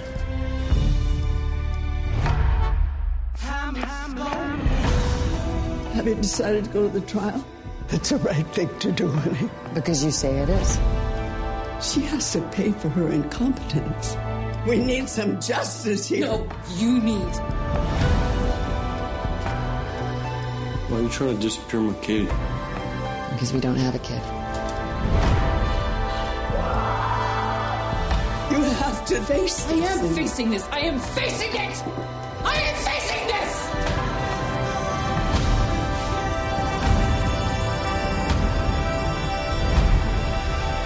Who cares about what they think? This is about me. This is about my life. This is me. فیلم بعدی پیس اضافه ومن تکه هایی از یک زن اگه باشه. اینو میشه ترجمهش کرد تا یه حدی. اثر جدید کوردل موندرکسو و با بازی ونسا کروی و شیالا باف محصول جدید نتفلیکسه و که چند هفته ای هست که منتشر شده. داستانشون در مورد یه زوجیه که در همون ابتدای فیلم. یک زنه اون زن که ونسا کروی نقش رو بازی می‌کنه یک زایمان ناموفق داره و در واقع در ادامه فیلم میاد این عواقب و حالا اتفاقاتی که به واسطه این تجربه تلخ برای این زوج اتفاق میفته رو تصویر می‌کنه و نشون میده. همین شروع کن. چجوری بود به نظرت فیلم؟ ببین فیلم منو غافلگیر کرد راستشو بخوای. من انتظار نداشتم یک بالاخره کارگردانش کارگردان امریکایی نیست ولی فیلم فیلم امریکاییه. اه، یعنی منظورم از فیلم امریکایی بودن مناسبات امریکایی جامعه آره آره آره. آدماش امریکایی هن. ولی خب نگاه نگاهی که پشت فیلم امریکایی نیست. من انتظار نداشتم واقعیتش. با یک گاردی وارد فیلم شدم. و احساس می‌کردم دوباره با یک فیلم فمینیستی ادامه دهنده جنبش میتو و اینجور چیزا طرفیم که هر چقدر داشت می‌رفت. من با یک حس عشق و نفرت وارد فیلم شدم. یعنی تا میانه های فیلم یه جوری بود که دوستش داشتم بعد یه چیزایی می‌دیدم که بدم میومد هی این ادامه پیدا می‌کرد. تا رسید به اون پرده آخر فیلم که دیدم نه واقعا فیلم چقدر فیلم شریفیه. چقدر فیلم انسانیه و مخصوصا سکانس آخر که من هی با خودم کلنجار می‌رفتم که نه نه این کار رو نکن اون, اون چیزی که همه انتظار دارن رو نشون نده. اون چیزی که همه الان دنبالشن. اون ترند روز رو دنبال نکن. که خوشبختانه اون اتفاق نیفتاد و من مسرورانه اومدم تو این پادکست از این فیلم دفاع بکنم. و عالی بود عالی بود. فیلمیه که به نظر من یه مقدار شاید بدفهم باشه بار اول دیدن. چون پر از نماده پر از متافوره. یعنی ارجاع داره ارجاع ادبی داره. و باید تو فیلم این ارجاعات دنبال بشن. حالا واردش میشم میگم چیا هستن. اگر این ارجاعات یه لحظه مثلا نادیده گرفته بشن دیده نشن مهم قلمداد نشن تو پایان بندی فیلم تو اون تصمیم نهایی خیلی تاثیر می‌ذارن و یه نکته دیگه که می‌خوام بگم اینه که آقا کارگردانه چقدر خوب آمریکا رو می‌شناسه. من خیلی وقت بود تو یعنی فیلم ملودرام حالا بگم جدیتر بگم درام آمریکایی ندیده بودم. ما با این فیلم دیدیم آقا آره آمریکایی هم آدمن حس دارن. می‌تونیم تغییر شخصیت آدما رو تو جامعه آمریکا هم ببینیم. این اینش برای من خیلی خوب بود. و یه نکته آخرم بگم تو مقدمه این داستان. این اتفاق زنانه ای که تو این فیلم میفته شاید برای ما در وهله اول بدون اینکه فیلم رو ببینیم فقط اگر بشنویم که چی بوده اصلا قابل فهم نباشه برای جنس مردا. اصلا نمی‌فهمیم این یعنی چی. اصلا درکش نمی‌کنیم. ولی این فیلم تونست یه یک تصویری به ما نشون بده یک تابلوی به ما نشون بده از این اتفاق که آقا من همزاد پنداری کامل داشتم با اون حسی که ونسا کربی داشت. من میفهمیدم چرا این داره این اتفاقات رو رقم می‌زنه. من شیالباف رو میفهمیدم که چرا داره تن میده به یک سری تصمیماتی. و چقدر من احساس می‌کنم تاثیر گرفته از روی کرده از فرهادی بوده. حالا شاید این حرف خیلی حرف چیزی باشه خیلی هم قبول نکنم. ولی احساس می‌کنم این مناسبات بین فردی خیلی نشد گرفته از اون نگاه از فرهادیه. و در تضاد با اون فیلم نوآ بامباک Marriage Story. چقدر اون فیلم یخ قالبی پلاستیکی و غیر قابل فهم بود مناسباتش برای من حداقل. ولی این فیلم فیلم Pieces of a Woman چقدر انسانیه چقدر اون جاهایی که قراره یک چیزی به من منتقل بکنه با حرکت دوربین با تاکیدش روی کاراکتر با اکتش با تأکیدی که روی اکت کاراکتر داره با دنبال کردن دوربین با میزانسن نامتعارف داره به من میفهمونه که این اینجوریه. قرار نیست تو چارچوب میزانسن ثابت بمونم. من خیلی می‌تونم در مورد این صحبت بکنم ولی یکم کوتاهش یه ذره یه ذره جزئی تر صحبت کنم که می‌خوای رو بگی چون خیلی آره. کلیه. من من واقعا اینا که میگه رو ندیدم تو فیلم. خب؟ حالا میگم ممکنه هر دلیلی داشته باشه ولی من حداقل ندیدم. من اگه مثلا بخوام بگم می‌تونم بگم مثلا بازی های فیلم فکرمو انداخت هر دو نفر. آره. هم شواله با هم ونسا کربی بازیاشون چه حالا اون سی دقیقه افتتاحیه افتتاحیه که طولانی ترین افتتاحیه رو داره سی دقیقه اول فیلم قشنگ و افتتاحیه ای که اصلا فکر می‌کنم یکی از طولانی ترین سکانس های اون اتفاق تو کل سینماست اون سکانس آره. زایمان خیلی آره. طولانیه خیلی طولانیه آره. و آره. تازه بعد از اونه که فیلم تازه شروع میشه برای منم بهترین سکانس فیلم همون سی دقیقه اولش بود برای من حداقل میگم می‌تونم میگم بازیاشون با کیفیت بود. یعنی چه اون میگم چه اونجایی که تنش زیاده داره تون تون دوربین داره داره میدوه تو این خونه دارن اینا حرکت می‌کنن. تنش داره دوربین رو دست داره میره. کاتم خیلی کم می‌خوره یا خیلی کم می‌خوره. ااصلا نمی‌خوره. می‌خوره می‌خوره نه سکانس پلان داره پلان طولانی داره سکانس طول... سکانس پلان طولانی داره, داره آره. لانگ تکش خیلی زیاده. حتی به نظر من نقطه عطف لانگ تک اصلا شروعش نیست. دقیقا اون پرده وسط فیلمه که مادر ونسا کربی همه رو جمع می‌کنه تو خونه که در مورد اون موز... موزله صحبت بکنه. و, و اصلا اون دوربین درخشان سینا. اون دوربینی که داره با, با کاراکتر حرکت می‌کنه بی‌نظیره. متکی آره متکی به زاویه نیست و داره اون داره اون چیزی رو اون, اون کاراکتری رو داره دنبال می‌کنه که باید دنبال بکنه. اونجا صحبت هایی که بین شیالوباف و اون یکی پسر اتفاق میفته صحبت های خیلی مهمن که تو پس زمینه باید بهشون گوش بکنیم. ولی کاراکتری که داره دنبال میشه کاراکتر ونسا کربی ما باید با اون همراه باشیم و اون چی میگن؟ استیصال اون درماندگی ونسا کربی رو ما باید تو اون صحنه ببینیم. اون اتفاق اون تضاد تفکری تضاد اعتقادی حتی تضاد تصمیم گیری و اون نتیجه ای که بر اساس عدم پایبندی به درخواست مادرش سرش اومده اون اتفاقی که رخ داده ما اون درماندگی ونسا کربی رو داریم می‌بینیم. داره حرکت می‌کنه. نمی‌خوام وارد نماداش بشم میگم بعدا.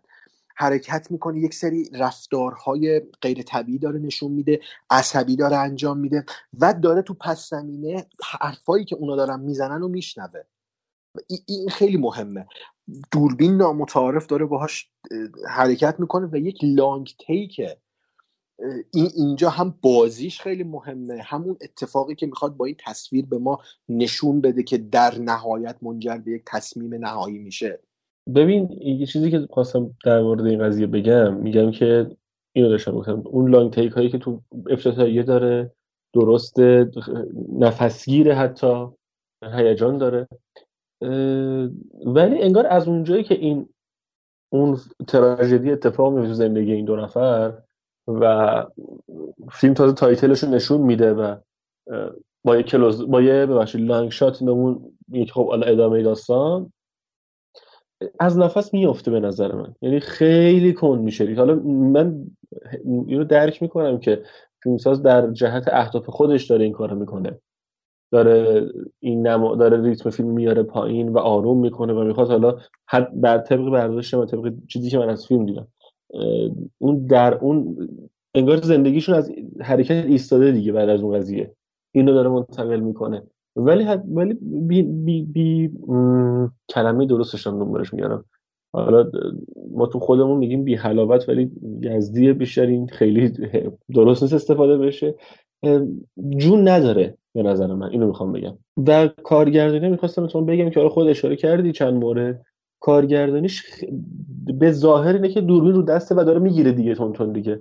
ولی میگم همون افتتاحیه تماشاش کافیه و ببینی که چقدر دقیق داره دوربین حرکت می‌کنه. با اینکه رو دسته با اینکه سیاله برداشت طولانیه.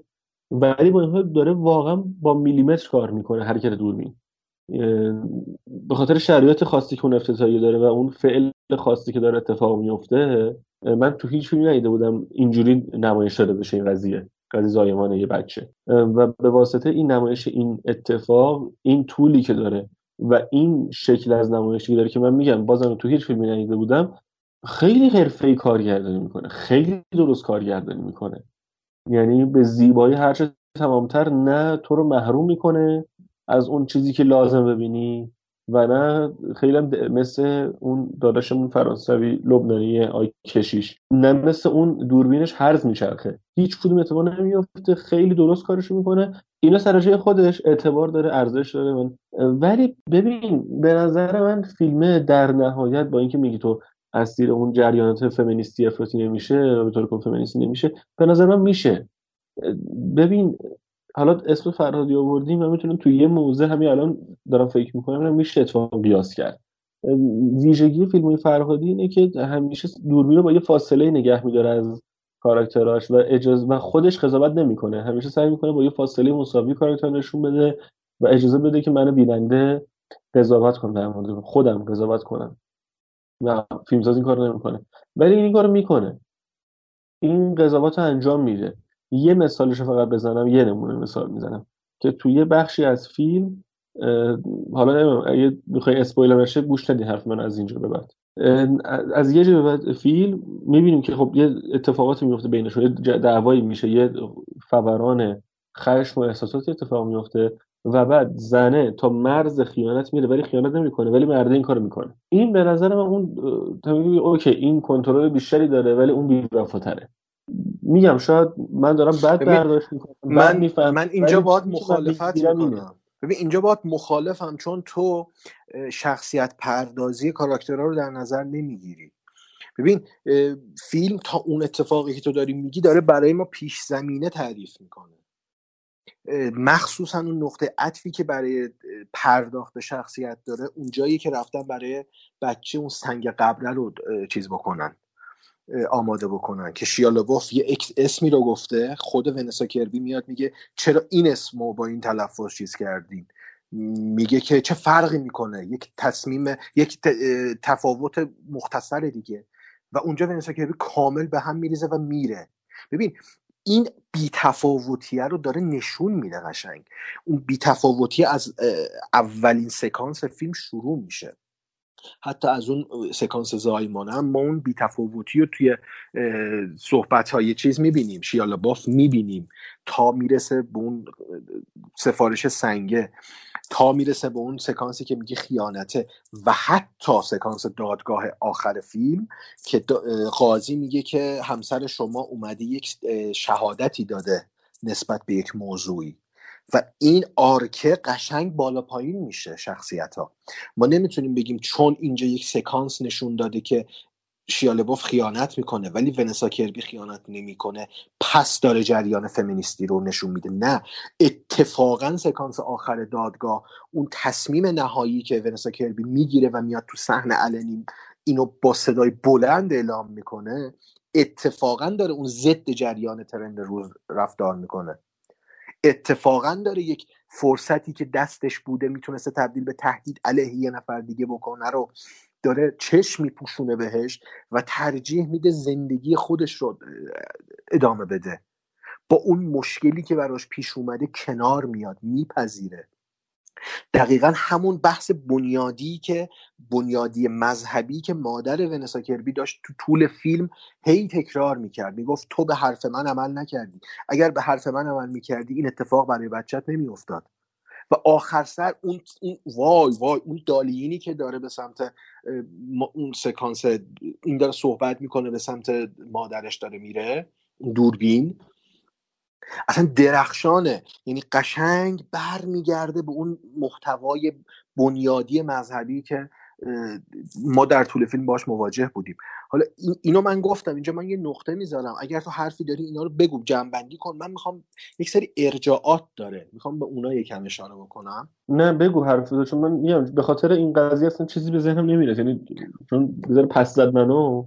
خب ببین فیلم ببین از اولین سکانس فیلم که ما شروع می‌کنیم یک سری موتیف داریم یک سری موتیف های تکرار شونده داریم تو فیلم که مهمترینشون سیبه.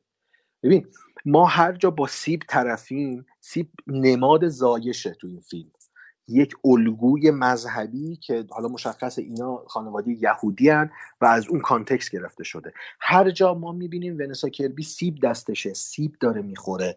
یا سیب رو برمیداره بو می‌کنه دونه های سیب رو جدا می‌کنه. قبل از دادگاه لایه دستمال کاغذی می‌ذاره بهشون آب میده. بعد از دادگاه اون تخمای سیب دونه های سیب جوونه میدن. اینا اصلا این نمادهایی که تو فیلم هست کاملا من دارم میگم علیه این trend روز داره رفتار می‌کنه. یعنی معتقد زایشه این ادامه داره. این, این اتفاق که افتاده نقطه پایان نیست براش. در ابتدای فیلم ما یک شروعی داریم یک اتفاقی داریم که کلایمکس رو در واقع به ما نشون میده و از اونجاست که تغییر شخصیت ونسا گربی شروع میشه. تغییر شخصیتی که هم با خودش کلنجار داره هم با شیالوبوف کلنجار داره هم با مادرش کلنجار داره و این کلنجاره رفته رفته می‌رسه به یک نقطه ای که در دادگاه شکل می‌گیره. از قاضی وقت استراحت می‌خواد میره نگاتیو عکس رو پیدا می‌کنه. تو دادگاه قاضی ازش پرسید تا آیا حس مادرانه به بچهش داشتی؟ ببین سوال خیلی سوال بزرگیه برای کسی که اصلا نتونست این حس رو تجربه کنه. در بعد به تولد بچهش مرده. میره نگاتیو رو می‌گیره عکس رو ظاهر می‌کنه عکس رو با خودش میاره. همون عکسی که می‌تونست همون پرستاری که اومده بود برای زایمان رو متهم بکنه به شکل نادرست ولی خودش به شکل انسانی می‌دونه که اون هیچ تقصیری نداره.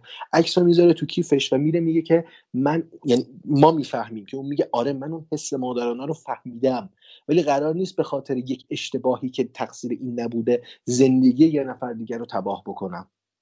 و دقیقا این تصمیمش باعث میشه به یک رستگاری آخر فیلم آخر سکانس آخره برسه. ما نمی‌دونیم اون سکانس آخر واقعیه یا خیال ونسا کربیه. چیه؟ یک درخت بزرگ سیبه دونه های سیبی که این نگه داشته بود به یک درخت بزرگی تبدیل شدن که یک دختری از اون چی میگن اون درخت بالا میره دختری که قرمز پوشیده و همون حاصل اون چی میگن اون زایشه شکل گرفته. ونسا کربی که لباس آبی پوشیده تو این فیلم از اون ما می‌دونیم دیگه رنگ آبی به معنی غمه از دست دادنه از بود نماد شناسی اون رنگ آبی که ونسا کربی درگیرش بود تو این فیلم اون حالت غم و اندوهی که بود دیگه از اون داره عبور می‌کنه می‌رسه به اون نقطه قرمزی که به زایندگی رسیده. یعنی اون جایزه خودش رو از تصمیم انسانی که گرفته داره به دست میاره. اون بچهش الان داره. آره اینه که میگی نمی‌تونم رد کنم. حرفی ندارم. در مقابلش روند طی کردی. ولی میگم به واسطه اون برخوردی که من داشتم شاید برخوردم منصفانه نبوده. برم یه بار مثلا فیلم ببینم. ولی یه ذره تو قم زد و یه یه نکته هم بگم. یه بکگراندی هم داشتم از فیلم. اونم بی تاثیر نبود. می‌دونی دیگه همین دیگه قضیه که برای شیاله با پیش اومد و یه ذره شاید باعث شد که بد نگاه کنم به فیلم. ولی رد نمی کنم فعلا هم از حرفم پایین نمیام. تا حالا شاید اگه دوباره دیدم فیلمو تو برنامه های بعدی حرفم عوض کنم اینجا. من امیدوارم تو فصل جوایز دیده بشه ولی بعید می‌دونم دیده بشه. بعید می‌دونم. کربی شاید ونسا کربی شاید یه چی بگیری یه نامزدی شاید شاید اونم تازه اونم مطمئن نیستم. شاید به دست بیاره. ولی بیشتر از این گمون نکنم اتفاقی برای فیلم بیفته. من امیدوارم فیلم دیده بشه ولی میگم باز بعیده بستگی به اون هیئت داوران داره دیگه. اون آکادمی باید یکم نگاه بیطرفانه داشته باشه. حالا باید منتظر باشیم ببینیم. نمره که من بخوام بهش بدم چهار از پنج من دو ستاره و نیمه. دو تا ستاره یکیش هر کدومش برای یکی از بازیگرای فیلمی به نظرم. درخشان بازی کردن. اون نیم ستاره برای کارگردانی خیلی خوب فیلم به طور خاص دقیقه ابتدایی عالی کارگردانی کرده. میگم حالا حداقل فعلا. حداقل فعلا. بعدا شاید نظرم عوض کرده. بریم سراغ فیلم بعدی.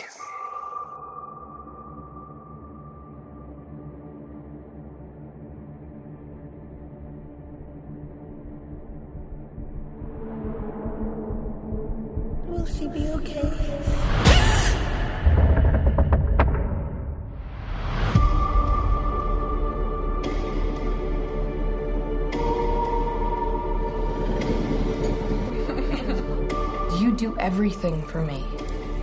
You teach me. You cook for me. Am I a burden? Sweetheart, I could do more. I'm your mom. It's my job to take care of you when you need me. And you need me.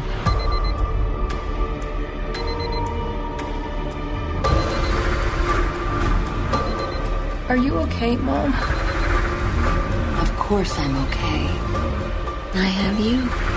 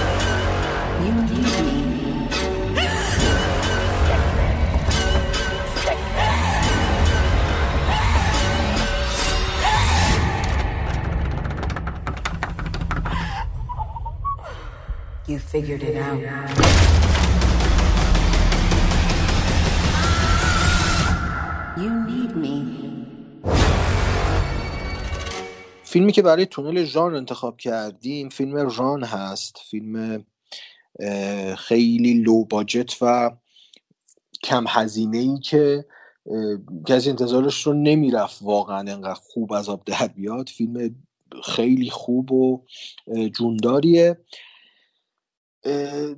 اینجوری اگه بخوام بگم فیلم با یک سری متن شروع میشه. یک سری بیماری هایی رو برای ما معرفی می‌کنه که کاراکتر داستانی ما در واقع با این بیماری ها سر و کار داره. وقتی اینا رو در اول فیلم برای ما معرفی می‌کنه یک ذهنیت به ما میده که قرار نیست این فیلم برای ما عادی باشه تو یک ستینگ معمولی باهاش سر و کار داشته باشیم. همه اینا قرار کارکرد داشته باشن در ادامه فیلم و به ما یک اه، دید نسبتا جامع تری بدن از اتفاقاتی که قرار بیفته. فیلم خیلی کم کاراکتر سینا کلا دو تا کاراکتر داره به شکل جدی آره.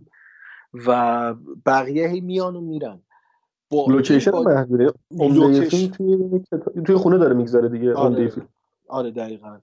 لوکیشن هم محدود یه B movie یه دیگه. حالا تعریف B movie low budget کم کاراکتر. بیشتر از B movie یه به نظرم یعنی B movie بیشتر از B movie یه جدی. ارزشش آره ارزشش خیلی بیشتر از B آره movie یه با اون فرمول ساخته شده. دقیقا آره.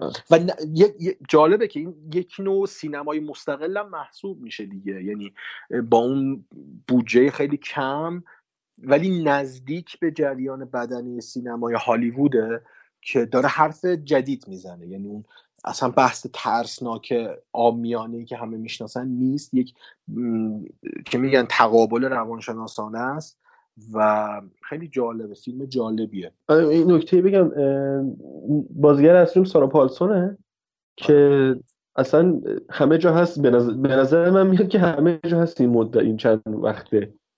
خیلی پرکاره. فیلم زیادی بازی می‌کنه. هیچ وقت از یه حدی بالاتر نمیره. یه حدی هم پایین تر یه حد استانداری داره که همیشه داره حفظش می‌کنه. چه حالا اون سریالی که بازی کرد اگه درست بگم داستان دیگه. نه قبل از اون. قبل از دو سال پیش فکر کنم. امریکن هارر استوری بازی کرد دیگه. آره. آره اون رو بازی کرد. رچتو بازی کرد. همین امسال داشت رچتو آره. همین ابتدای 2020 اگه اشتباه نکنم اگه اشتباه نکنم گلس رو داشت. و الانم که با این فیلم هستش. ببین یک یه, چهره یه که می‌خوره به این فضاها به این فضای ترس آره. و روانشناسانه. با اینکه خودش داره تکرار می‌کنه به نظرم ولی هنوز حداقل من زده نشدم. یعنی داره کار می‌کنه. این شمایل زن میان سال هنوز زوده بهش بگیم ولی یه زن جا افتاده که حالا یا یه مادر تنها یه معمور یه ارگانیزیشنه یا چیز مختلف اینجوری. آره. اینجوری. به خود فیلم برسم میشه گفت تریلره دیگه درسته؟ یه تقریبا. تقریبا آره میشه گفت تریلر روانشناسانه است دیگه. آره. یعنی و یه نکته ای من بچه که بودم اینو این رپ دارم میگم همیشه به دوستان می‌گفتم این داستان راپونزل چرا ترس گفتن که نه چیش که گوگلیه دیگه. ولی واقعا به نظر من گفتم که اصلا از نقطه نظر دختر نگاه کنی ترسناکه آجی. توی خونه ای که توی خونه که نمی‌ذارم بره بیرون. بود توی برج رو به هر 17 سال واقعا کم نیست. حتی تو اوج رفاه باشی. ولی نمی‌تونی بیای ترسناکه. و حالا من خیلی قرابت می‌بینم بین ران و داستان راپونزل. خیلی شباهت داره از جهاتی. و می‌بینیم که آره می‌تونه واقعا چرا ترسناک باشه این قضیه. اینکه تو خونه باشی یا نظر مادر بری بیرون. جالب بگو بگو بگو تو بگو. می‌خواستم بگم اون, اون, اون بیماری هایی که اول فیلم داره به ما نشون میده اون تک به تک اونا در واقع تو طول فیلم تبدیل به محدودیت هایی میشه. یعنی عامل های ترسی میشه که داره از طرف مادر به اون دختر تحمیل میشه. آره. یه جوریه آره. که انگار دونه دونه اونا چیزیه که نمی‌ذاره این دختر بره بیرون. و و همینش داره ترسناک می‌کنه. موقعیت هایی که مثلا پیش میاد مخصوصا اون پستچی که میاد و دختر منتظر نامه قبولی دانشگاهه و داره. داره بازی روانی می‌کنه با بیننده. یه جور اون از اون ترس های هیچکاکیه. یعنی هی میاد بگه نمیگه میاد بگه نمیگه و جایی اینو بهت نشون میده که غافلگیر میشی. آره ببین نشونه میده فیلم دیگه. یعنی همون جایی که مثلا می‌بینیم که همون که درست گفتی نمی‌ذاره این به پست چیه برسه. ارزم به حضور مثلا اون جایی که میره یواشکی نصف شب میره پایین که تو اینترنت عوارضی قرص رو سرچ کنه. اون پلانیه اونجا. اونجا اصلا. آره. و اون عقب یه ذره میره و تو برگران اون ته رو می‌بینیم که آره. سایه هست آره. آره خیلی ایناش خوب در اومده و میگم با به عنوان کسی که فیلم ترسناک دوست ترسناک نیست فیلمه. ترسناک نه نیست. تریلره. نیست تریلره. واقعا لذت بردم. هیجان میره بالا هیجان میاد و خیلی خوب. و یه نکته چقدر شخصیت این کلویی که اولین بازی کیرا آلن هستش کیرا یا کیرا آلن هستش چقدر خوب چه کاراکتر باحالیه. آره. یعنی یه دختریه که نمی‌تونه راه بره ویلچریه دیابت داره مشکل تنفسی داره. ارزم به حضورتون ولی حتی فوق العاده باهوشه. یعنی اونجایی که از پنجره اتاقش میره بیرون و از اون در اتاقش رو واکنه عالیه اون ببین می‌دونی سینا تو اینجور فیلم ها اون نقطه عطفه خیلی مهمه. خیلی از فیلم ها اون نقطه عطفه یعنی اون هوشی که تو داری میگی نشون دادن این هوش به بیننده خیلی جاها انقدر دم دستی میشه که به بیننده توهین می‌کنه یعنی آره. انتز... یعنی یه جوری که انگار دیگه واقعا بیننده رو احمق فرض می‌کنه تا اونو باهوش نشون بده. باهوشیه رو خود سارا پالسون میگه اول فیلم. آره دقیقاً.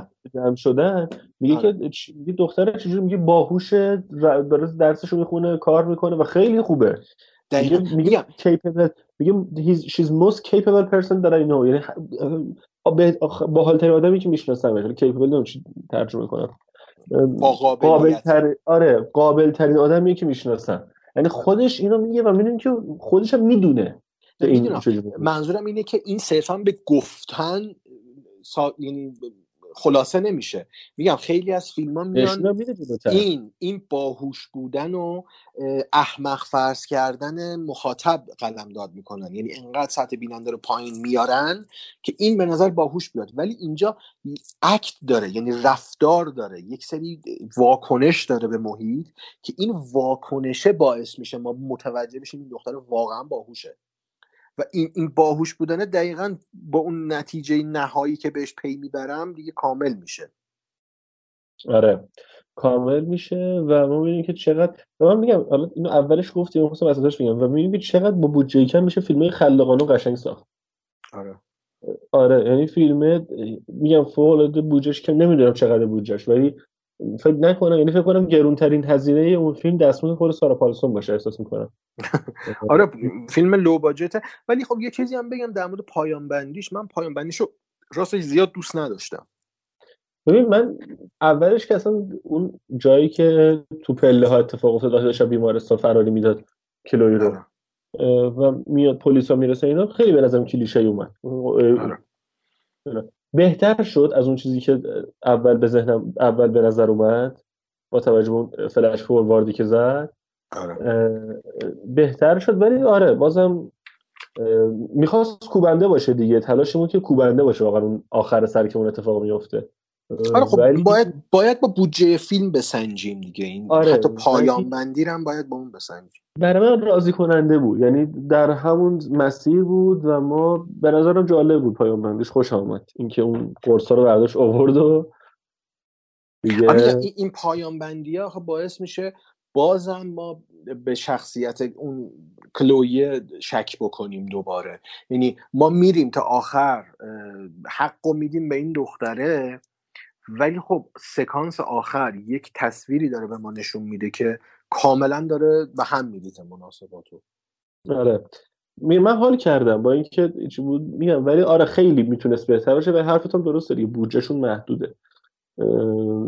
ولی آره میگم در نظر من یه اقتباس ترسناک از داستان راپونزل بود این فیلم.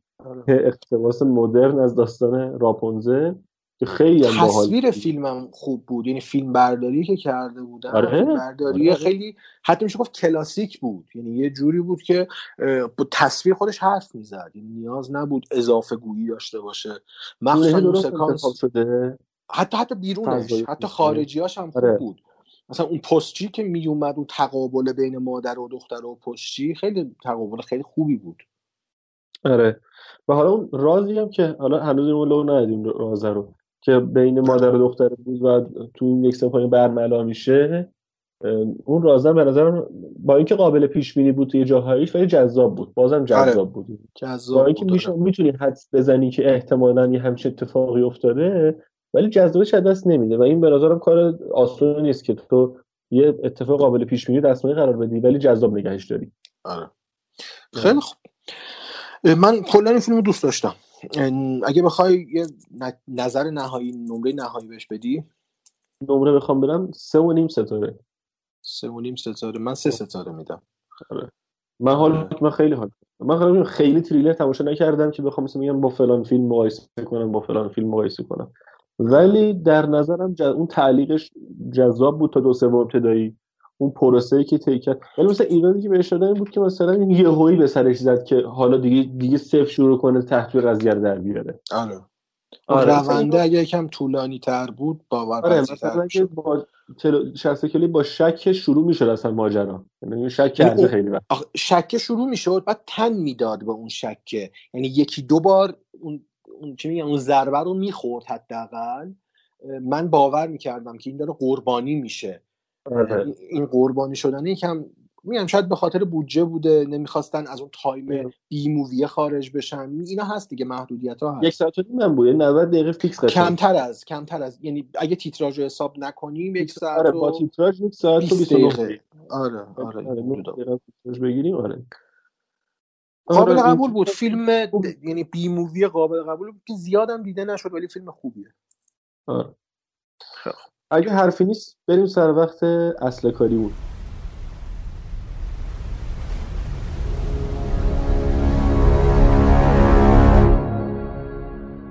A king has his reign.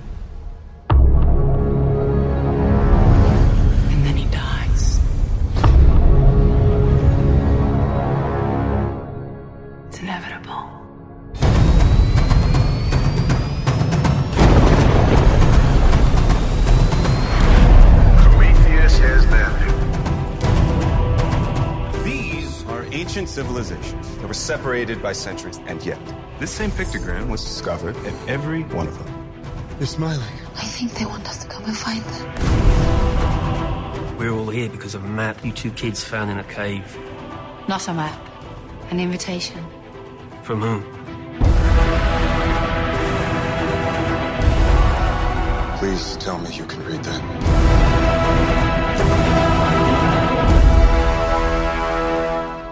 Prometheus, are you seeing this?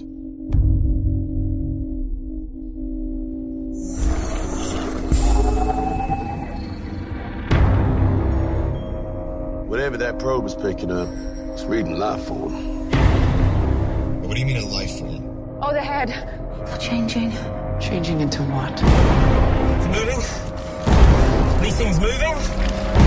What is that? There's a ship. They're leaving. To go where? Earth. We were so wrong. Take us home! If you don't stop it, there won't be any home to go back to. Where's that door open?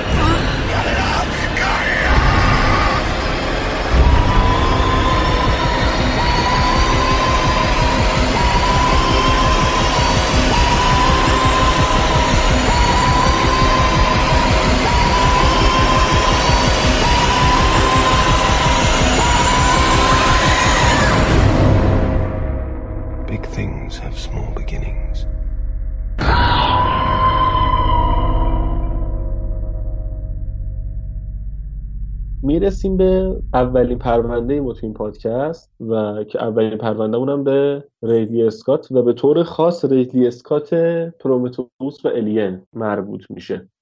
دو تا فیلم خیلی مهم به جهات مختلف که جفتشون هم ریدلی اسکات ساخته و تو یک جهان سیر می‌کنن.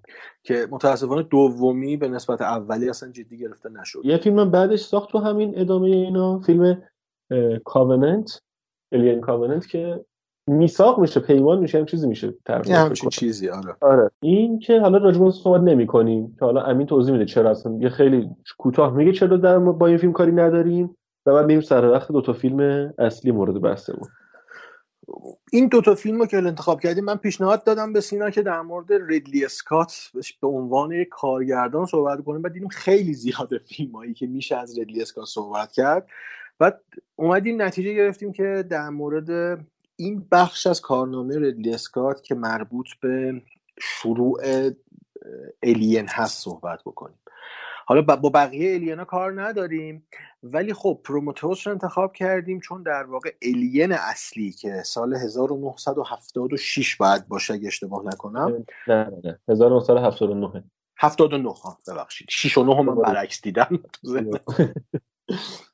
فیلم الین که مربوط میشه به سال 1979 و فیلم پرومتوس که برای سال 2012 هست در واقع دارن یک روند و یک دنیایی که قرار بوده توضیح داده بشه و بس داده بشه رو روایت می‌کنن. ما با بقیه الیانا کار نداریم که تبدیل میشن به اسلشه به نمی‌دونم به ترس jump اونجور چیزا که اکشن آره واقعا اکشن ماجراجویی حتی. ولی خب بحث Alien و پرومتوس یک جایگاه داره دوتاشون. هم جایگاه تاریخ سینمایی داره که سینا می‌خواد در موردش صحبت بکنه و هم جایگاه قصه گویی و الهام بخشی داره از دنیای ترسناک از دنیای ادبیات ترسناک. که می‌خوام بخشیش رو من بهش اشاره بکنم. بریم سراغ بخش تاریخ سینماییش. سینا فیلم الین بعد از چهل و دو سال چی داره که داره هنوز کار می‌کنه؟ ببین الین یه نکته ای که داره الین. الین اورجینال ریدلی اسکات سنی نداشت شما. یه جوونی بوده که داره فیلم می‌سازه. 1979 اومده فیلم ساخته. و ببین تا ابر یه کاری کرده اون سال. تا ابد هر کی فیلم بسازه که پیرنگ پیرنگ ترس کیهانی داشته باشه توش ترس فضایی داشته باشه زیر سایه الین ریدی هر کاری دوست داره می‌تونه انجام بده اون فرد. نمی‌تونه از زیر سایه الین بیاد بیرون. ریدی اون سال یه کاری می‌کنه که انگار انگاری به نظر من قله ترس کیهانی رو فتح می‌کنه. و حالا ما هر کاری بخوایم بکنیم باز زیر سایه ببین یه نکته مهمی داره ترس کیهانی که اینو حالا تو باز بهتر می‌تونی در موردش صحبت کنی. اونم اینه که ما تا وقتی میترسیم از اون حالا هرچی موجودی که هستش اینکه ندونیم ماهیتش چیه. تا وقتی که ندونیم با چی طرفیم تا وقتی که ندونیم این چیه اصلا ما با این الان داریم دعوا می‌کنیم با این داریم کلکل می‌کنیم فلان می‌کنیم ما نمی‌تونیم بترسیم ازش. و علت اینکه دنباله های بعدیش الینز جیمز کامرون الینس زورزورکی دوید فینچر و و و ترس نیستن اینه که دیگه واقعا زنومورفا رو میشن موجودی که اون داستان هستش. یه نکته اینه و یه نکته دیگه مثلا اینه که آقا میاد اون سال زن معرفی می‌کنه. خیلی کار بزرگی کرده اون سال. سال 1979 که مثلا فروش فیلم دست آدمای هیکلی مثل مثلا آرنولد و سیلوستر استالونه و اینا هستش. یهو میاد یه کاراکتر ریپلی رو معرفی می‌کنه که زنه و قهرمان به معنی واقعی کلمه. قهرمان قشنگ. و از این جهت خیلی مهمه. خیلی مهمه. ببین اینکه چرا مثلا مثلا بعد از این همه سال به قول تو بعد از 41 سال 42 سال بعد از چهار دهه فیلم هنوز کار می‌کنه. برای اینه که اسلوب کاره. ببین به همون دلیلی که سایکو هنوز داره کار می‌کنه. به همون دلیلی که حتی می‌تونم شاینینگ هنوز کار می‌کنه. خیلی فیلم مهمه. حالا یه ذره تو بگو تو من متکلم وحده نباشم و دوباره من میام. ببین بحث از ترس کیهانی شد و اینکه چیستی یک موجود یک فرایند یا یک اتفاق باعث ترس میشه. تا اینجاش اوکیه. یعنی این اسلوب فیلم ت... یعنی فیلم های ژانر ترسناک و وحشته. ما باید بدونیم با چی طرفیم و باید بترسیم. ولی اتفاقی که توی الین و بعدش پرومتوس به شکل عمیقتر میفته اینه که از چیستی گذر می‌کنه و به چراییه می‌رسه. اینش خیلی مهمه تو داستان. حالا می‌خوام یکم وارد بحث اختباسیش بشم و یکم با جزئیات بیشتر در مورد اینش صحبت بکنم. فیلم های الین یا در واقع دنیای الین فیلم اول و پرومتوس اقتباس خیلی مستقیم از داستانهای هاوارد فیلیپس لافکرافت. و اون جهان استورهی که لافکرافت خلق کرده یک ترس کیهانی به ما معرفی کرده و به ما نمیگه که با چه چیزی طرفیم. اینش خیلی مهمه. و حالا من برای هر دوتا فیلمم دوتا یادداشت نوشتم. حالا بعدا شاید حالا لینکش رو گذاشتیم تو کپشن اینا. کامل اونجا توضیح دادم. که این چراییه چیه که باعث ترس میشه. تو ترس کیهانی تو مخصوصا اختباسش در قالب سینما اینجوری نیست که ما ببینیم چی داره ما رو میترسونه. ترس کیهانی لافکرافت دقیقا توی متن کتابش هم اینجوریه که ما نمی‌دونیم که چیه اون طرف مقابل نیروی مقابل چیه و چرا هست اصلا هست چرا وجود داره و این چراییه باعث ترس ما میشه. این چراییه در قاموس و ادبیات لافکرافت باعث میشه یک سری ابزار خلق بشه در داستان. ابزارهایی که ما تو داستان لافکرافت به عنوان کالت می‌شناسیم. یک سری گروه هایی گروه های خیلی تاریکی که دارن این موجودات ناشناخته رو میپرستن و در واقع ارتباط دارن با این موجودات ناشناخته. اون اتفاق اون کالته باعث ترس بیشتر میشه اتفاقا. یعنی یک لینکی به وجود میاد از من عادی من انسان عادی در داستان با یک ترس فراتبیعی کیهانی که هیچ ارتباطی بین من و اون نیست. ولی یک لینک این وسط هست که ما رو به هم متصل بکنه. دقیقا این اتفاق توی این فیلم الین و حتی پرومتوس میفته. تو الین ما شخصیتی داریم به اسم اش که یک رباته. و در میانه های داستان متوجه میشن کاراکترها که این یک رباته. در فیلم الین پیشینه رو نمیگه به ما. این بیشتر به قول تو کلاسیک ترش می‌کنه. ما نمی‌دونیم این سفینه فضایی از کجا میاد. این مسافرهایی که کنار هم هستن چرا اومدن؟ و داریم تخمین می‌زنیم. اینا یا متصل به یک قدرت بزرگن که اومدن در فضا دنبال چیزی بگردن یا, یا از طرف یک شرکت تحقیقاتی میان که یک چیزی رو پیدا بکنن. اینا حدسیات ماست به عنوان بیننده.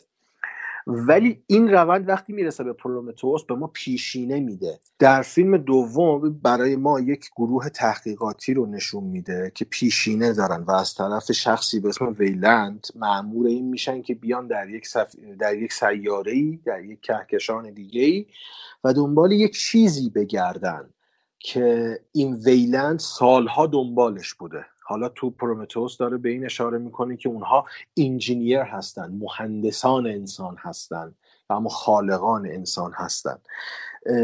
اونجا کاملتر میشه و ما می‌دونیم با چی طرفیم. ولی باز هم در اون چیستیه که وقتی برای ما حل میشه دوباره یک سوال بزرگتر به وجود میاد که این چرایی داستان. اصلا اینا چرا هستن؟ چرا هستن و از کجا هستن. این ترس رو بیشتر می‌کنه. یه دیالوگی تو فیلم پرومتوس هست که اگه اشتباه نکنم کاراکتر دیویده اونجا فاسبندر بازی کرده که اونجا رباته نقش اش رو اینجا دیوید داره به عهده می‌گیره. یه دیالوگی بین دیوید همون ربات سفینه با یکی از این همراهانی که تو این سفینه شکل می‌گیره در مورد ماجرای خلقت. که دیوید از این مرده می‌پرسه که شما چرا ربات ها رو خلق کردین؟ همون منو. میگه چرا منو ربات ها رو خلق کردین؟ دیوید میگه چون ما قابلیت اینو داشتیم شما رو خلق کردیم. دیوید میگه که اگر شما به این مهندسا به این انجینیرها برسید و همین سوال رو ازشون بپرسید و اونا به شما جواب بدن که ما هم چون قابلیت اینو داشتیم شما رو خلق کردین شما چه حسی بهتون دست میده؟ چون ویلند دنبال جواب بوده. می‌خواسته به این مهندس ها برسه و اینو ازشون بپرسه که واقعا چرا باید انسان رو خلق کرده باشن. ببین اینجا یک مفهوم فلسفی پیش میاد که واقعا انسان کجای این جهان قرار گرفته و قرار چیکار بکنه. میگم اون مرتبه بالاتر که تو این فیلم به عنوان انجینیر مطرح میشه اینا چی هستن و اصلا چرا باید وجود داشته باشن؟ این نکته دقیقا تو داستان لافکرافت هست. ما تو داستان لافکرافت با یک نیروی طرفیم نیروی کیهانی طرفیم که نمی‌دونیم چیان ولی می‌دونیم وجود دارن و یک فرقه یک کالتی داره از اینها محافظت می‌کنه. تو فیلم پرومتوس هم کامل دیگه مشخص میشه تو الین اون نکته مهمه اونجاست که اش اون در رو باز می‌کنه تا اون زنومورفی که حمله کرده بود یکی از اون همراهان که رو صورتش هست بیاد داخل. اون خیانته اون حضور کالته تو فیلم الین از طرف اش صورت می‌گیره. تو فیلم پرومتوس از طرف دیوید صورت می‌گیره. که ما بعدا می‌فهمیم اینا ربات هستن و قرار حاکم اون نفوذیه رو داشته باشن نفوذی کالت رو داشته باشن. تو فیلم الین به ما دیگه بیشتر از این در مورد اش نمیگه. ولی دیوید رو تو فیلم پرومتوس کامل برای ما پیشینش رو میگه. و حتی اون دختر ویلندی که همراه از شالستروم بازی کرده به عمق این ماجرا هم پی می‌بره که یک نیروی کیهانی بسیار بزرگی قراره اینجا نقش بازی بکنه که خارج از کنترل بشر اصلا. ما نباید اون نیروی کیهانی رو اصلا بیدار بکنیم و حتی نباید بهشون اعلام بکنیم شما مخلوقی دارید به اسم انسان. اصلا نباید بهشون بفهمونیم. چون یک سوال اصلی که توی پرومتوس مطرح میشه و توی لافکرافت هم مشابه همین سوال مطرح میشه اینه که خالق آیا نسبت به مخلوقش آگاهی داره یا نه و اصلا باید این مطرح بشه و اون ارتباط شکل بگیره یا نه؟ که توی پرومتوس داره نشون میده به ما که بهترش اصلا این ارتباط شکل نگیره چون ممکنه خالق نسبت به مخلوقش پشیمون باشه و جمله که توی پرومتوس هست اینه که شاید انسان اصلا یک آزمایش محدودی از طرف این انجینیرها بوده باشه و اونا از این مخلوق رضایت نداشته باشن. حالا زیاد طولانی نکنم این بحث رو تو هم ادامه بدم. خیلی خوب بود. من خودشون گوش می‌دادم و استفاده می‌کردم بدون اقراق. ببین حالا میگم من لاوکرافت نخوندم ولی یه شمایلی ازش دارم به. بیشتر به واسطه اقتباسایی که ازش دیدم و بازی کردم و تجربه کردم. و تا اونجایی که می‌دونم حالا هر جا اشتباه کردم من اصلاح کنم این. نکته ای که تو داستان لاوکرافت هست اینه که تو هیچ کدومشون قرار نیست انسان پیروز باشه در نهایت. قرار نیستش انسان موفق باشه تو کاری که داره می‌کنه. قراره که در نهایت به ناچیز بودن خودش پی بره و نمی‌دونم حالا بگم نابودی کلمه درستی یا نه. بدون محکوم به نابودی در مقابل همچین نیروی هیچ هیچ ذره شانس وجود نداره. این قضیه تو پرومتوس به طور خیلی واضحی دیده میشه. حالا اینایی که در مورد لاوکرافت هست به کنار من اینو می‌خوام بگم. انتخاب اسم پرومتئوس برای این فیلم خیلی هوشمندانه است. همین حالا احتمالا خیلی از کسایی که دارن گوش می‌کنن اسطوره شناسی خود پرومتئوس می‌دونن چیه؟ حالا یه بار مختصرا توضیح بدیم ببین اشاره کردی که توی دوتا فیلم یه نفوذی وجود داره یه حالا خائن وجود داره که جفتشون هم مخلوق انسانن دیگه. خود پرومتئوس تو اسطوره شناسی یونان اون خائن است برای اون خدایان اولمپ نشین که به تایتانا کمک کرد علیه خدایان کاری بکنن. اینا و در نهایت توسط زئوس به بند کشیده شد اسیر شد. که حالا این شکنجه معروفی که هر روز اما بدنش توسط یه عقاب خورده میشه و روز بعد در انتهای روز دوباره اون اعضای بدن خلق میشه تا دوباره روز بعد زرج بکشه. آره اینم اینم من پارانتز اضافه بکنم که پرومتوس اون ارتباطی که با آتنا داشت باعث این شد و اون اتفاقی که تو گفتی میگم ارتباطی که این حسی که به آتنا داشت. آتنا اشاره کردم که به این برسم آتنا الهه خرد بود دیگه. یعنی اون دانش و خردی که آره مد نظر بود. در واقع زئوس پرومتوس رو از اون خرده دور کرد و تبعیدش کرد به یه جای دیگه. و این خیلی به نظرم ارتباط انتخاب اسم هوشمندانه که اسکات داشته برای فیلمش. حالا نمی‌دونم نویسنده بوده یا ولی خب جهانبینی اسکاته. یعنی حالا آره. درسته نویسنده خودش نیست این فیلم. نویسندش نیستش نویسنده اریان هم نبوده. ولی کاملا جهانبینی اسکاته و حتی اگه فیلم های دیگه رو نگاه کنیم این دغدغه اسکات همیشه بوده. یه فیلم دیگه ای داره اسکات که تو این جهان نیستش ولی بی ارتباط نیست تو این حرفی که داریم می‌زنیم. اگزودوس یا هجرت که آره. داشته اسکات از داستان حضرت موسی قوم قوم بنی اسرائیله که چه اتفاقی براش میفته و دید خودش رو کاملا نشون میده تو اون فیلم. با چیزی که ما شنیدیم متفاوته ولی و زاویه دید اسکاته. ما می‌بینیم که اونجا هم نگاهش مشابه همینه. مهم نیست برای اسکات که داری فیلم علمی تخیلی می‌سازه یا یه اختباس از یه اختباس از کتب حالا مذهبی. داره انجام میده. در نهایت جهانبینی خودش رو داره و اینو مستقیم خیلی مح... به شکل مستقیم وارد داستانش می‌کنه وارد فیلمش می‌کنه. همین فکر کنم اینو با من هم نظر باشی. پرومتوس بد فهمیده شد زمانی که اومد.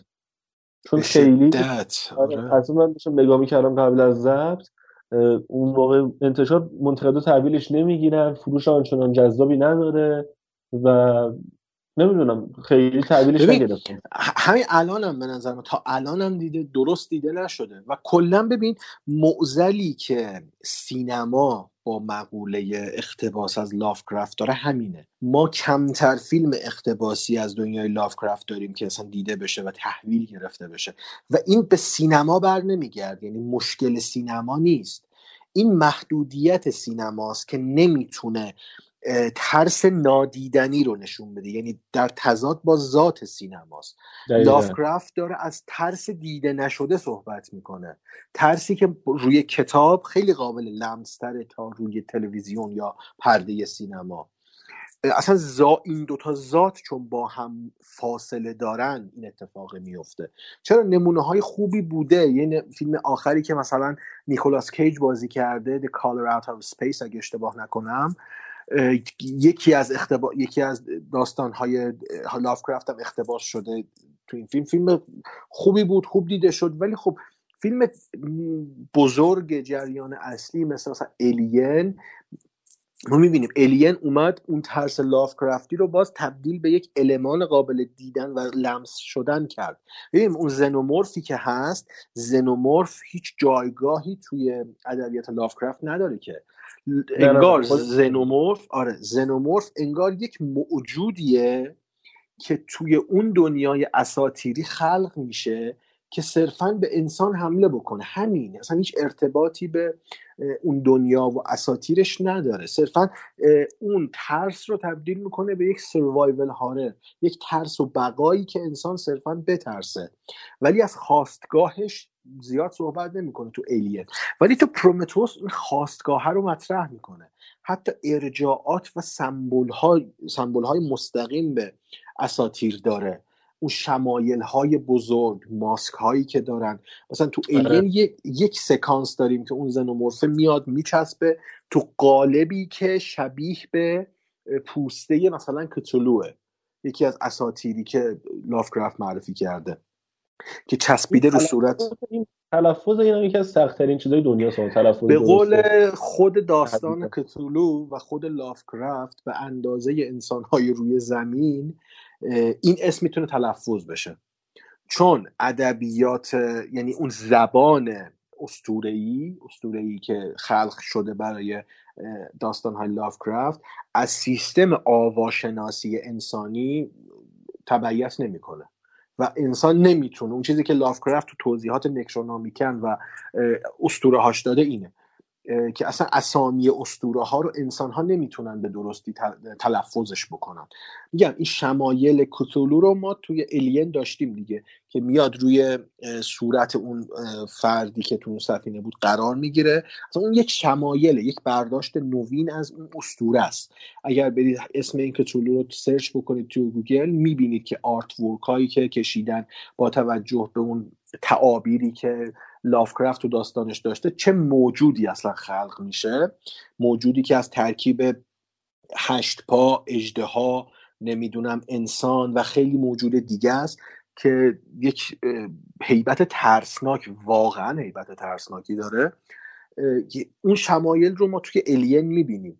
توی پرومتوس که وقتی وارد اون قاره میشن اون مقره میشن ما می‌بینیم که ماسک هایی که این افراد روی صورت دارن مطابق اون تعبیر لافکرافت از کتولوه و خیلی از این ارجاعات هست.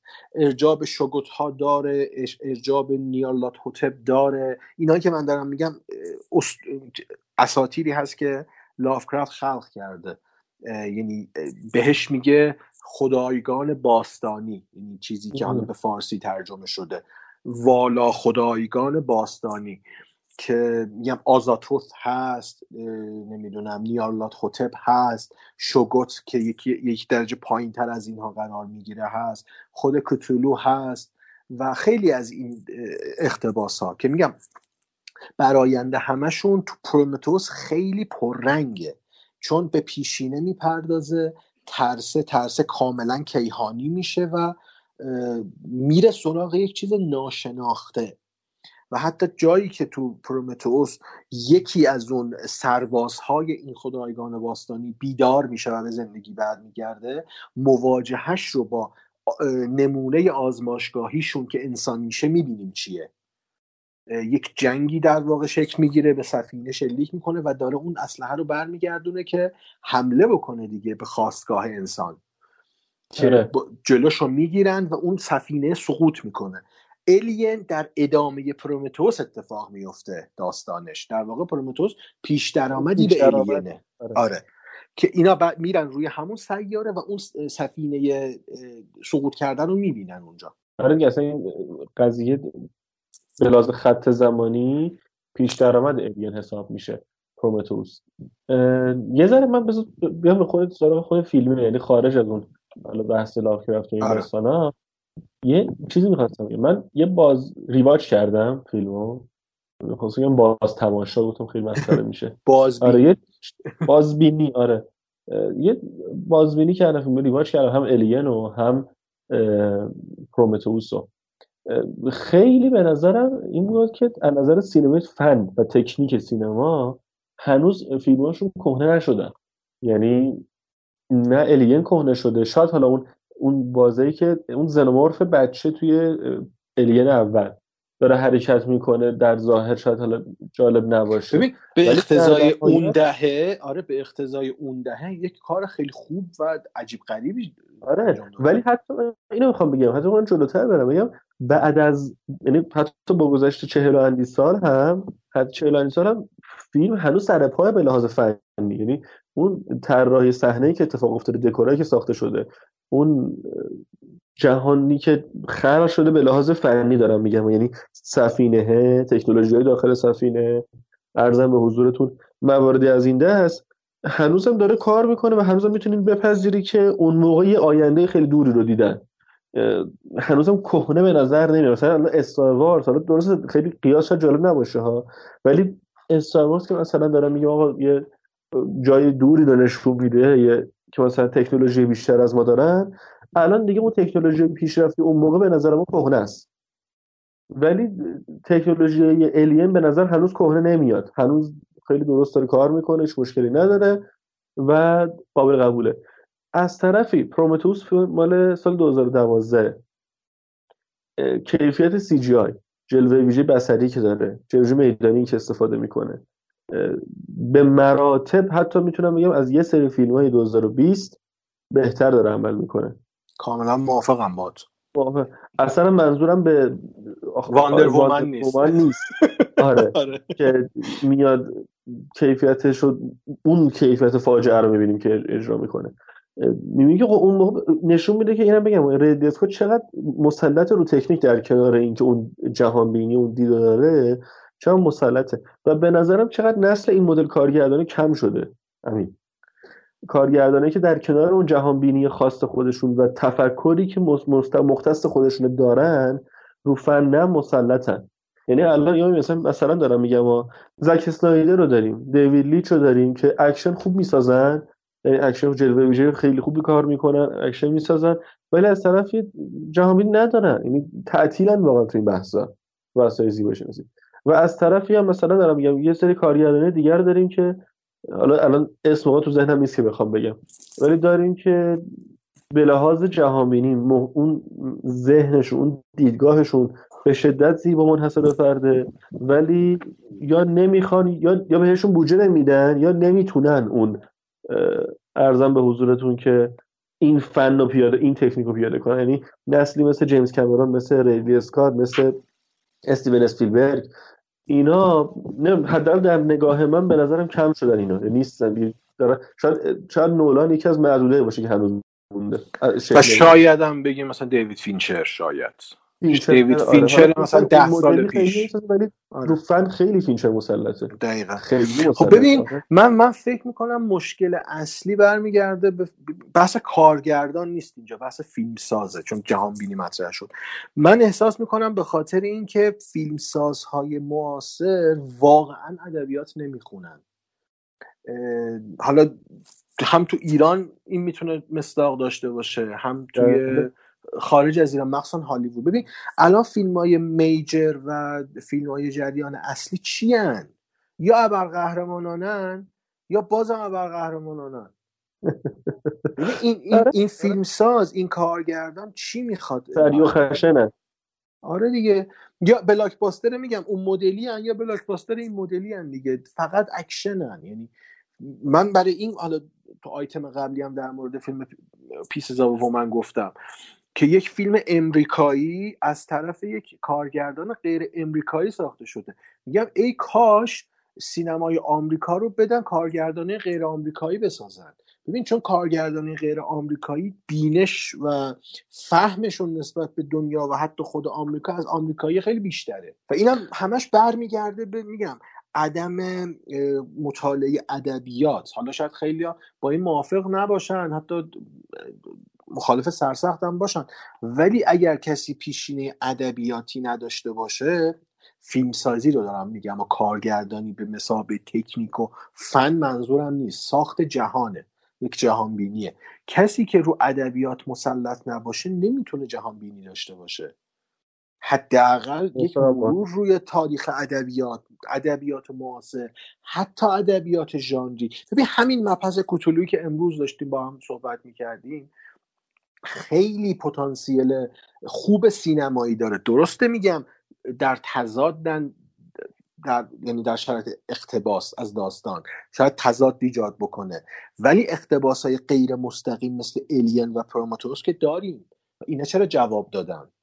تو video game هم بلادبورن داشتیم که از لافکرافت اقتباس شده بود دیگه. که چرا اقتباس خوبی هم بود به نظرم.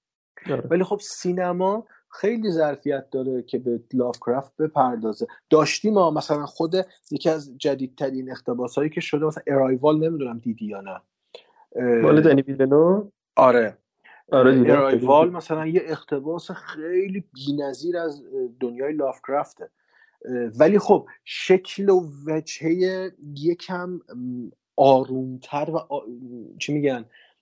مسالمت آمیزتره خیلی چی بودن؟ اون عزیزانی که اومده بودن تو فیلم ارایوال رو زمین. آره. اصلا تهاجمی نبودن خیلی اصلا نبودن. آره آره, اه، و خب همینش متفاوت می‌کنه دیگه چه اشکالی داره؟ یک اسطوره تغییر ماه... ماهیت بده به شکل این مدلی حالا وارد سینما بشه. من خیلی اون فیلم رو دوست دارم. خیلی دوست دارم اون فیلم. کلا دنی ویلنو رو دوست دارم جزو فیلم بعد محبوب جالبش می‌دونی چیه؟ باز همون ارایول هم اقتباسه. اقتباس از کتابی به اسم ارایوله که مجموعه داستان کوتاهه. که این داستان های تاریخی در کنار هم پیش زمینه فکری ساخت فیلم شدن. یعنی اون داستان ارایول ممکنه بخشی از اون کتاب باشه. باز برمیگرده ارجاع میشه به ادبیات. یعنی ادبیات به نظر من نجات دهنده همه چیزه. سینما ویدیو گیم هر چیزی که فکرشو بکنی. ولی خب نمیرن یه- سراغش دیگه. آره یه جمله هست نمی‌دونم از کیه فقط صرفا شنیدمش که در نهایت همه به ادبیات پناه می‌برن. آره. آره در نهایت همه به ادبیات پناه می‌برن. و خب همینه دیگه. واقعا همینه به نظرم. چون تو کامل ترین حالتشه خیلی جلوتر از مدیوم دیگه از سینما یا حالا شکل دیگه داستانگویی. آره. اه، اه، و خب چرا که نه واقعا اصلا باید ازش به نظر استفاده بشه. من اصلا یه عده که میگن سینما باید اورجینال باشه مخالفم. لزومی نیست. و خیلی خوبه که از یه منبع چفت و بستری مثل ادبیات بیاد. خیلی از فیلم دقیقا. خب حالا در مورد این دوتا فیلم من اون خواستگاه اسطوره‌ای الین و پرومتوس حالا یکم بهش اشاره کردم. چیزی نیست که یعنی این این جهان اسطوره‌ای چیزی نیست که بشه الان بهش مستقیم اشاره کرد و تموم کرد. یعنی هر چقدر داستان لافکرافت خونده میشن و مهمتر تو بازه های مختلف خونده میشن فهمش متفاوت میشه. یعنی اون چیزی که ما ازش به دست میاریم مثلا من تو 20 سالگی لافکرافت بخونم یک درکی ازش دارم تو سی سالگی بخونم یه درک دیگه دارم و این رفته رفته پخته تر میشه. و همین به نظرم جذابه. حالا کسایی که این بخش ویژه رو شنیدن فیلم الین و پرومتوس رو دوست داشتن ارجاعاتی که ما بهشون گفتیم براشون جذاب بوده. من پیشنهاد می‌کنم برن سراغ داستانه لافکرافت خودم متاسفانه میرم. خودم قطعا آره. میرم متاسفانه ما ترجمه خیلی کم داریم از لافکرافت تو ایران. یک ترجمه از انتشارات پریان هست بعضی داستانه کوتاه به اسم کلید سیمین اگه اشتباه نکنم و یه ترجمه از انتشارات پیدایش هست از داستان های کتولو که این دوتا کتاب همه داستان لافکرافت نیستن قطعا ولی خب یک سری از داستانهای مهمش ترجمه شده. یا هم که برید توی توی وبسایت بنیاد لافکرافت hplovecraft.com یا تو گوگل هم بزنید میاره که تمام داستانهای لافکرافت به زبان انگلیسی به شکل رایگان در دسترس همه است. یعنی همه می‌تونن به صورت رایگان کل داستانهای لافکرافت رو بخونن. این سهامی عام بودن داستان خیلی کمک می‌کنه که همه بتونن بخوننش.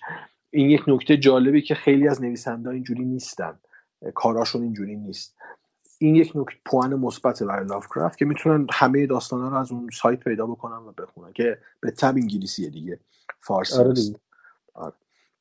من پیشنهاد می‌کنم سخت خونه تو اینم حالا کسایی که آره متاسفانه متاسفانه خیلی سخت خونه خیلی زیاد سخت خونه دیون اینجوریه یعنی کسایی که بخوام برام اونو بخونن خیلی با قلم ثقیلی روبرو آره متاسفانه. نمیگم نقطه ضعف نه نقطه ضعف نیست اتفاقا نقطه قوت لافکرافته که زبان سختی داره چون می‌خواد یک مفهوم سختی هم مطرح بکنه. و اینم نشد گرفته از زبان و ادبیات ادگار آلن پوه. مثلا کسایی که ادگار آلن پو خونده باشن می‌دونن زبان پو چجوریه نشأت گرفت خیلی تاثیر گرفته لافکرافت از آلن پو اتمسفر فضا سازی ها خلق شخصیت ها خیلی نزدیک به آلن پوه ولی انگار انگار ما داریم یک داستان آلن پویی می‌خونیم با یک ترس کیهانی در دنیای مدرن. چون داستان لافکرافت اشاره به بعد از 1900 دارن و معمولا هم بین سالهای 1914 15 تا مثلا 1930 اینا میگذرن نزدیک سی. و خود لافکرافت هم زندگی دردناکی داشته دیگه. نمی‌خوام واردش بشم. تو سن 45 سالگی میمیره. و حیف که همین داستانه محدود ازش موندن ولی اگر بخونید وارد دنیای جدید میشید و افقهای جدیدی براتون باز میشه. اگه حرفی نیست این پرونده رو ببندیم اینجا به نظرم. آره دیگه گفتنی رو گفتیم فقط می‌خواستیم به دو تا فیلم مهم ریدلی اسکات که جریان ساز اولی بوده و دومی هم کامل ترش کرده بپردازیم و خواستگاه داستانی و اساتیری اون. حالا هر چقدر درست هر چقدر غلط به نسبت مطالعه و سواد خودمون سعی کردیم بهش بپردازیم. قطعا اینا چیزی که ما گفتیم همه واقعیات و حقیقتی که باید باشه نیست. ما هم اگر جای اشتباه کردیم چیزی رو کامل نگفتیم می‌تونید اصلاح بکنید به ما بگید که ما هم بدونیم و سعی می‌کنیم رفته رفته از این پرونده ها داشته باشیم دیگه. حالا نه الزاما اینجوری اختباس حالا احتمالا برای ریدلی یه دونه برای بلیدانرش بریم. احتمالا. آره. حالا یه بهونه گیر بیاریم چون اونم واقعا جایگاه ویژه‌ای داره. و مهمه. اونم خواستگاه ادبیاتی داره که آره آره. از داستان فیلیپ کیدی که کتابی که آره آره گوسفند برقی هم خواب چی آه ببخشید آیا اندروید ها اندروید ها خواب گوسفند آره می‌بینن. آره. نه. اون هم یه کتاب فوق العاده اصلا عالیه. یعنی اون هم میشه مفصل در موردش صحبت کرد. حتما میریم. اون پرونده هم میریم. خیلی خب پس همین به نظرم بریم برای خداحافظی دیگه. آره. گفتنیا رو گفتیم مرسی که گوش دادید. این قسمت ما فکر می‌کنم نسبتا طولانی تر شد ولی خب فکر می‌کنم ارزش رو داشت. فیلم هایی که انتخاب شده بود بحثی که شد مثلا پرونده ویژه ارزش رو داشت. باز ما آیتم ها رو جداگانه می‌ذاریم روی پادکست feed پادکست. دوست نداشتید کامل گوش کنید آیتم ها رو جداگانه گوش کنید. و مهمتر این که لطفا ما رو به دوستاتون معرفی بکنید. ما روی همه اپلیکیشن پادکست هستیم. اپل پادکست گوگل پادکست اسپاتیفای کست باکس و همه جایی که باشه ما هستیم. لطفا معرفی بکنید و برای ما کامنت بذارید. روی اینستاگرام هم هستیم و همچنین توییتر. کلوزاپ بنویسید همه جا میشه پیدا بکنید ما رو. به فارسی بنویسید پادکست کلوزاپ ما, ما رو می‌بینید. حتی تنها کلوزاپ فارسی بنویسن. من تست کردم خیلی تست کردم. راحت پیدا میشه. رو اولویت های اول دوم پیدا میشه. امیدوارم که میگم این معرفیتون به بقیه خیلی به ما کمک می‌کنه. خیلی به ما کمک می‌کنه. و همین واقعا چیز دیگه نمی‌خوام. همه هدفمون اینه که شما لذت ببری از این دو سه ساعتی که به حرف ما گوش میدیم و اینکه امیدواریم که مفید باشه دیگه. امیدوارم که مفید باشه. و سینما همیشه زنده است. و سینما همیشه ممنونم ما رو گوش دادید. خداحافظ.